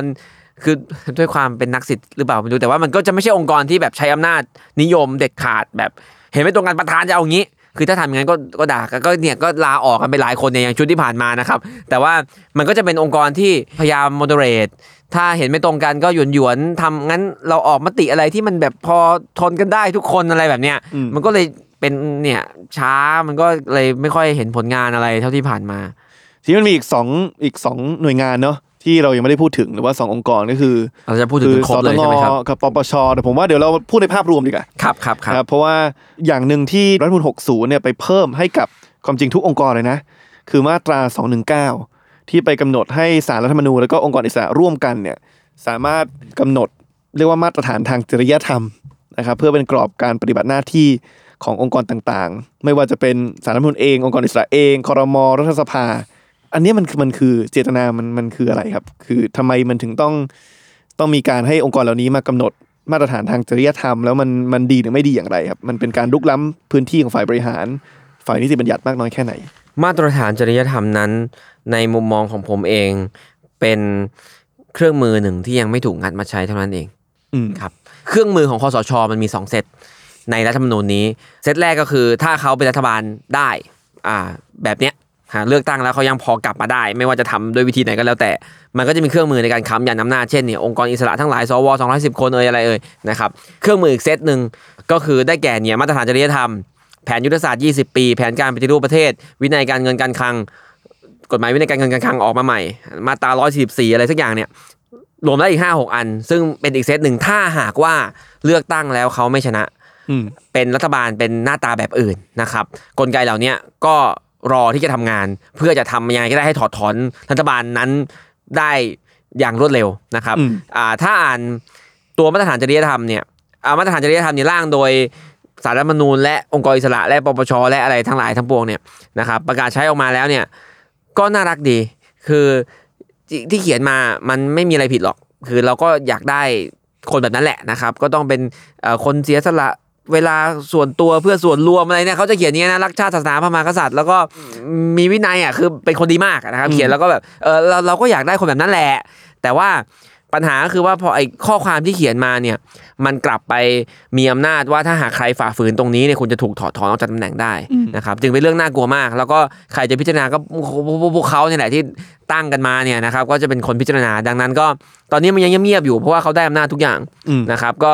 อ่าองค์กรเหล่านี้คงไม่ต้องตรวจสอบอะไร แต่ถ้าวันหนึ่งเขาสูญเสียอำนาจเครื่องมือเหล่านี้มันก็จะมานะครับ รวมถึงเนี่ยสักอย่างหนึ่งอะรัฐมนตรีสักคนหนึ่งเนี่ยที่ไม่ใช่ฝ่ายเขาเนี่ยมันต้องผิดอะไรสักอย่างหนึ่ง ถ้าไม่อ่ามาตรฐานจริยธรรมมันก็ต้องผิดยุทธศาสตร์ 20 ปี 20 ปี 76 หน้า ถ้ามันไม่ผิดยุทธศาสตร์ 20 ปี 76 หน้า มันก็ต้องผิดแผนปฏิรูปประเทศ มีทั้ง 3,000 กว่าหน้า มันต้องผิดสักข้อหนึ่งอะเออครับ เออพอพูดอย่างนี้ก็เห็นภาพเลยคือเขามีเครื่องมือสองเซตขึ้นอยู่ว่าจะใช้อันไหนในในซีนารีโอหรือว่าในเหตุการณ์ไหน ทีนี้ผมผมทิ้งท้ายด้วยคำถามสองคำถามนี้กันเลยนะครับ ครับ อันแรกเนี่ยคือเราพูดถึงบทบาทขององค์กรอิสระในการทำหน้าที่ตรวจสอบผู้มีอำนาจเนี่ย แล้วใครเป็นคนตรวจสอบองค์กรอิสระครับเออ โอเคเอาเอาเอางี้ก่อนรัฐธรรมนูญ60 เนี่ย มันก็ยังมีความเออไม่ไม่รู้เขาคิดอะไรนะ แต่เอาเป็นว่ารัฐธรรมนูญฉบับก่อนๆเนี่ยประชาชนมีสิทธิ์เข้าชื่อในการเสนอถอดถอนองค์กรอิสระอ่าและชื่อที่เราเข้าชื่อกันนั้นเนี่ยจะถูกเสนอไปที่วุฒิสภา และวุฒิสภาจะเป็นผู้พิจารณานะครับ เช่นถ้าอ่าภายใต้ 40 เนี่ยถ้าเราเห็นว่าปปชไม่ดีนะครับแล้วก็เข้าชื่อกัน ผมจำไม่ได้ 40 50,000 หรือเปล่าแต่ว่า 50 เนี่ย 20,000 นะครับสอืมคน พอยื่นไปเนี่ยวุฒิสภาคือเขาจะตรวจสอบแบบห้องประชุมใหญ่นะอภิปรายกันสุดท้ายก็จะลงมติว่าจะถอดถอนหรือไม่ถอดถอน การเคยเข้าชื่อถอดถอนทั้งตุลาการสารมนูญทั้งปปชอะไรอยู่บ้างนะครับกกตกกตชุดคุณทักษิณก็เคยถูกเข้าชื่อถอดถอนหรือไงเนี่ยสุดท้ายยังยังไม่เคยแบบคือพอมันยื่นไปอะ มันก็ไปเข้าคิวอยู่ที่วุฒิสภา มันยังไม่เคยถูกเอาไปอภิปรายแล้วก็ลงมติกันจริง ๆ ว่าจะถอดถอนตามที่ประชาชนเสนอมาไหมนะครับรัฐมนูญ60 เนี่ย ได้เอาสิทธิ์ในการเข้าชื่อถอดถอนตำแหน่งต่างๆ ของประชาชนออก รวมทั้งถอดถอนนายกเข้าชื่อถอดถอนรัฐมนตรีสสอะไรเนี่ยเอาออกหมดเลย รวมถึงองค์กรอิสระต่างๆ ด้วย แต่ยังคงไว้หนึ่งองค์กรองค์กรเดียวก็คือปปชนะครับทุกวันนี้เรายังมีสิทธิ์เข้าชื่อ 20,000 ชื่อ เพื่อถอดถอนปปชอยู่นะครับแต่ยังไม่ได้มีใครเข้าชื่อกันอ้าวชี้ช่องอีกแล้วใครจะทำทำนะผมผมผมยังเออเออมีคุณมีมีคุณศรีสุวรรณจันยาเคยเป็น โต้โผในการเข้าชื่อ แต่ไม่รู้ว่าสุดท้ายครบหรือเปล่ายังไม่เห็นข่าวว่านำไปยื่นนะครับเรื่องอะไรครับถอดถอนปปชเนี่ยอืมอืมจำไม่ได้ว่าจากมติไหนแน่ชัดอาจจะนาฬิกาเนี่ยแหละครับอาจจะนาฬิกาเนี่ยแหละ แล้วก็ทีนี้ถ้าถ้าโดยระบบกฎหมายปกตินะ ถ้าหากว่าองค์กรอิสระเหล่านี้ใช้อำนาจหน้าที่ในทางที่ผิด หรือว่าตัดสินอะไรออกมาที่มันเห็นชัดเจนจนเกินไปว่ามันไม่ใช่หรอกเนี่ย จริง ๆเขาก็สามารถถูกดำเนินคดี ตามปกติได้ ประมวลกฎหมายอาญามาตรา157 นะครับ ใช้อำนาจหน้าที่ในทางมิชอบอะไรเนี่ย ก็สามารถถูกดำเนินคดีได้เพียงแต่ว่าในประวัติศาสตร์ประเทศเรายังยังไม่เคยมี เพราะว่าโอ้ตำรวจที่ไหนจะไปทำคดีฟ้องปปช เดี๋ยวปปชมันก็เล่นงานตำรวจอีกใช่ไหมมันก็อืมมันก็เลยเป็นระบบแบบนี้ครับ ทีนี้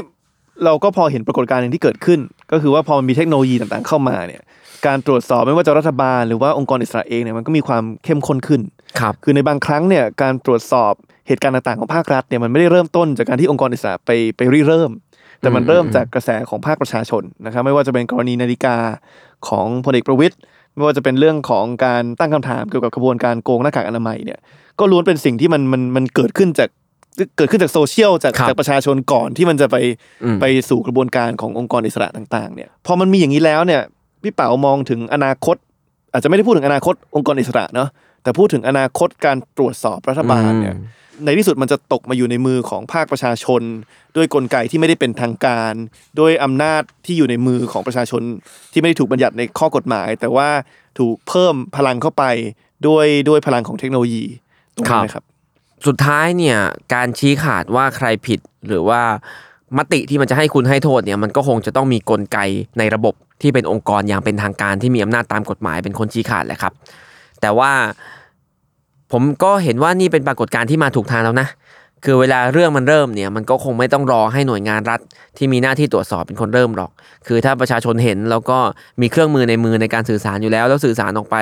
แล้วมันมันจะเห็นได้เนี่ยผมก็คิดว่ามันก็ต้องเป็นแบบนี้แหละนะครับเครื่องมือสำคัญอีกอย่างหนึ่งก็คือพรบข้อมูลข่าวสารของราชการนะครับซึ่งก็มีประโยชน์จริง ๆ แล้วก็เราก็ยังใช้กันน้อยนะครับต้นรายการที่เราคุยกันว่า กรรมการสรรหา สว เป็นคุณประวิทย์คุณอนุพงศ์อะไรเนี่ยเอ้ยนี่ก็มาจากเราไปยื่นขอมาอืมนะครับเออคือเขาไม่เปิดเผยกรรมการสรรหาสวไม่เปิดเผยชื่อได้ไงวะ เออแต่ว่าเออเราก็ไปยื่นขอพอยื่นขอเขาก็เปิด คือมันมันไม่เปิดไม่ได้อะมันก็ต้องเปิดนะครับไอ้นี่ก็เป็นอีกเครื่องมือหนึ่งที่จะทำให้ ประชาชนเข้าถึงได้ แต่ว่าสุดแท้แต่สุดท้ายแล้วเนี่ยเรื่องมันอาจจะถูกเริ่มโดยคนบางคนจุดขึ้นนะครับ แล้วก็ส่งเข้าไปในมือขององค์กรที่มีอำนาจอย่างเป็นทางการนะครับ แต่ว่าในระหว่างที่เรื่องมันอยู่ในมือพวกเขาอะเราต้องไม่หมดหวัง เราต้องไม่รู้สึกว่าอะเป็นหน้าที่ของเขาละหรือเราต้องไม่รู้สึกว่าอ๋อพวกนี้มันพวกเดียวกันแล้วแล้วปล่อยมันไปเหอะมันไม่ไม่ไม่ตัดสินให้มันเป็นธรรมหรอกอะไรแบบเนี้ยเออถ้ากระแสเรียกร้องในเรื่อง นั้นๆ แต่ละเรื่องเนี่ยมันยังแรงพอ มันยังมีพลังพอ พลังทั้งในแง่ปริมาณและในแง่เหตุผลประกอบกันนะครับ มันก็ไม่แน่ อย่างน้อยมันก็จะจี้หลังอะผมมองภาพงนี้ว่าคดีต่างๆ ถ้ามันที่มันส่งเข้าไปถึงมือองค์กรอิสระเนี่ย มันไม่ได้มีกำหนดเวลาชัดเจนว่าคุณต้องสั่งภายในกี่วันนะครับ จะสั่งหรือไม่สั่งภายในกี่วันเนี่ยอยู่ที่บรรยากาศบ้านเมืองเลย สมมุติว่ามันมีคดีหนึ่งที่ปปชจะต้องเอาผิดใครสักคนในรัฐบาลสมมุตินะครับ แล้วมันมีประท้วงหน้าปปชทุกวันเนี่ยเขาจะอยู่เฉยๆไม่ได้หรอกเขาจะไม่อยู่ดีๆสั่งเปรี้ยงลงมาว่าไม่ผิด มันจะไม่เป็นแบบนั้นนะครับเออเขาดูเขาดูตลอด เวลาแต่ละวันเนี่ยสารรัฐธรรมนูญจะกำหนดวันติดตัดสินปปชจะกำหนดวันชี้มูลเนี่ย มันไม่ได้มีกฎหมายบังคับว่าต้องวันไหน มันอยู่ที่เขาว่าจะเลือกวันไหนเขาจะดูอะไรเขาก็ดูบรรยากาศบ้านเมืองว่าช่วงไหนมันจะโดนด่าน้อยหน่อย นั่นแหละครับ ทีนี้ถ้ากระแสมันยังไม่ตกนะครับเขาก็จะเขาก็สิ่งที่เขาทำได้ดีที่สุดก็คือเลื่อนไปอืม เลื่อนไปก็งั้นยังไม่ชี้อะไรเงี้ยนี่ก็คือภาพที่เราเห็นช่วงที่ผ่านมา แต่ว่ามันอาจจะยังไม่แรงพอถึงขนาดให้เขาชี้ได้ไปตามเหตุตามผลถ้าในในบรรยากาศแบบเนี้ยนะเออแต่ข้างหน้าก็ไม่รู้ว่ามันจะเป็นยังไงครับอืมก็แสดงว่าถึงแม้ประชาชนจะมีเครื่องมือหรือว่าความตื่นตัวอะไรใหม่ๆเนี่ยท้ายสุดแล้วเหมือนกับปลายทางของการเปลี่ยนแปลงเนี่ยมันก็ยังต้องพึ่งเอ่อ กลไกของภาครัฐที่ที่มีความเป็นกลาง แล้วก็ตัดสินแต่ละกรณีบนพื้นฐานของของข้อเท็จจริงอยู่นะครับจริงๆก็อาจจะวกกลับมาเรื่องของแคมเปญหรือร่างสร้างรัฐธรรมนูญเหมือนกันครับเพราะว่าเราก็ต้องบอกว่าก็เป็นการเป็นกระบวนการที่สร้างความตื่นตัว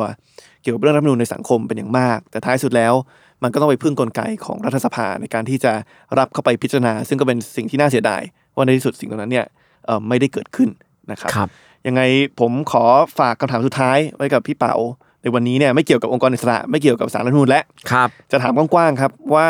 เราก็เพิ่งผ่านวันรัฐธรรมนูญ10ธันวามาประมาณสัปดาห์กว่าๆนะครับ10ธันวาปีหน้าเนี่ยคือถ้าสิบธันวาปีที่แล้วเราจัดเวิร์กช็อปด้วยกันพี่เป๋าหัวเราะเรื่องการล่ารายชื่อห้าหมื่นรายชื่อบอกเป็นไปไม่ได้ พอมาสิบธันวาปีนี้เรามาคุยกันว่าโอ้ได้ตั้งหนึ่งแสนรายชื่อ แต่ว่าไปครับผิดหวังที่รัฐสภา สิบธันวาปีหน้าพี่เป๋าคิดว่าเราจะทำอะไรกันอยู่ครับ แล้วบ้านเมืองจะเป็นยังไงในมิติของรัฐธรรมนูญครับผมปี 63 เป็นปีที่เราได้เห็นสิ่งที่เราไม่เคยคิดว่าจะได้เห็นหลายเรื่อง และผมก็อยากให้ปี 64 มีอะไรที่ไม่เคยคิดว่าจะได้เห็น เราก็ได้เห็นมากกว่าปี 63 อีกเนาะเราก็อยากจะเห็นอะไรที่มันเดินไปข้างหน้าไปเรื่อยๆนะครับ เอาว่าผมหวังอะไรก็แล้วกัน ผมหวังว่า 10ธันวาปี 64 เราจะ มาคุยกันเรื่องร่างรัฐธรรมนูญฉบับใหม่ อืมอ่า ว่าเนื้อหามันจะเป็นยังไง แต่กระบวนการที่มันจะไปถึงเป็นไงไม่รู้หรอกนะครับ เพราะว่าเราอาจจะได้เห็นอะไรแปลกๆก็ได้ ปีหน้าถ้ากระแสทางการเมืองอยู่ในมือของรัฐบาลชุดนี้หมดนะครับ เราคงได้เห็นสสร แต่จะเป็นสสรที่เขาควบคุมได้นะครับ มีตัวแทนของพวกเขาเข้าไปนั่งอยู่เยอะ แล้วเราก็คงไม่คุยกัน ถ้าเป็นแบบนั้นน่ะ เราเราคงไม่คุยกัน เราคง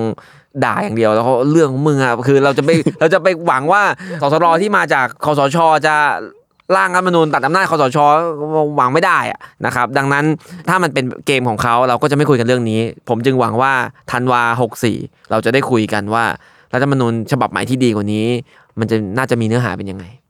ครับผมครับก็หวังเช่นนั้นเหมือนกันครับ แล้วก็เคยเคยพูดติดตลกกับทีมงานที่ s ซ l m o n Podcast ว่า คงไม่มีเอิ่มจำนวนประเทศเยอะสักเท่าไหร่ที่เราจะจัดพอดแคสต์เรื่องเรื่องรัฐธรรมนูญได้อ๋อแต่ว่าก็ก็ถือว่าเป็นเอกลักษณ์ของประเทศไทยที่มีการมีการต้องร่างรัฐธรรมนูญใหม่ๆ หรือว่าฉีกรัฐธรรมนูญอยู่บ่อยๆนะครับยังไงก็วันนี้ต้องขอบแล้วคุณต้องจัดไปอีกนานเลยนะต้องไอ้พอดแคสต์เรื่องรัฐธรรมนูญเนี่ยพาในประเทศเนี้ยกว่าจะได้ร่างฉบับใหม่ขึ้นมาแล้วเดี๋ยวเผลอๆโดนฉีกอีก หรือว่าได้ฉบับใหม่มาแล้วก็ไม่ได้ไม่ได้ไปตัดอำนาจคอสชยังคงมีกลไกแบบนี้อยู่เหมือนเดิมก็ต้องมานั่งวิเคราะห์ใช่ครับชี้ให้เห็นถึงปัญหาอยู่ตลอดโอ้แค่คิดก็เหนื่อยแล้วครับ ฝากคุณไอติมด้วยนะครับครับผมยังไงก็คงต้องเชิญพี่เป๋ากันมาอีกรอบหนึ่งแน่นอนนะครับแต่ว่าวันนี้ก็ต้องขอบคุณพี่เป๋ามากที่สละเวลานะครับรู้ว่าปีนี้ทำงานหนักมากความจริงก็ทำงานหนักมาหลายปีแล้วแหละแต่ว่าปีนี้ก็ก็ก็หนักนี่หนักสุดหนักสุดอ่าครับก็ขอบคุณที่สละเวลาช่วงใกล้ๆวันหยุดนะครับที่มาออกรายการกับเรา นะครับก็ขอบคุณพี่เป๋ามากครับ ครับผมขอบคุณครับครับสสดีแล้วก็ผู้ฟังคนไหนนะครับที่มีความเห็นอะไรเพิ่มเติมนะครับก็คอมเมนต์กันเข้ามาได้ และใครก็ตามนะครับที่อยากจะติดตามรายการของเราต่อนะครับมาลุ้นว่าตอนถัดไปจะเป็นเรื่องของอะไรนะครับก็สามารถติดตามพอดแคสต์ของเรานะครับ Pro and Constitution รัฐธรรมนูญไทยดีไซน์ได้กับผมไอติมพริตวัฒนศิลป์ทุกวันพุธทุกช่องทางของ s ซ l m o n Podcast วันนี้ลาไปก่อนครับ สวัสดีครับ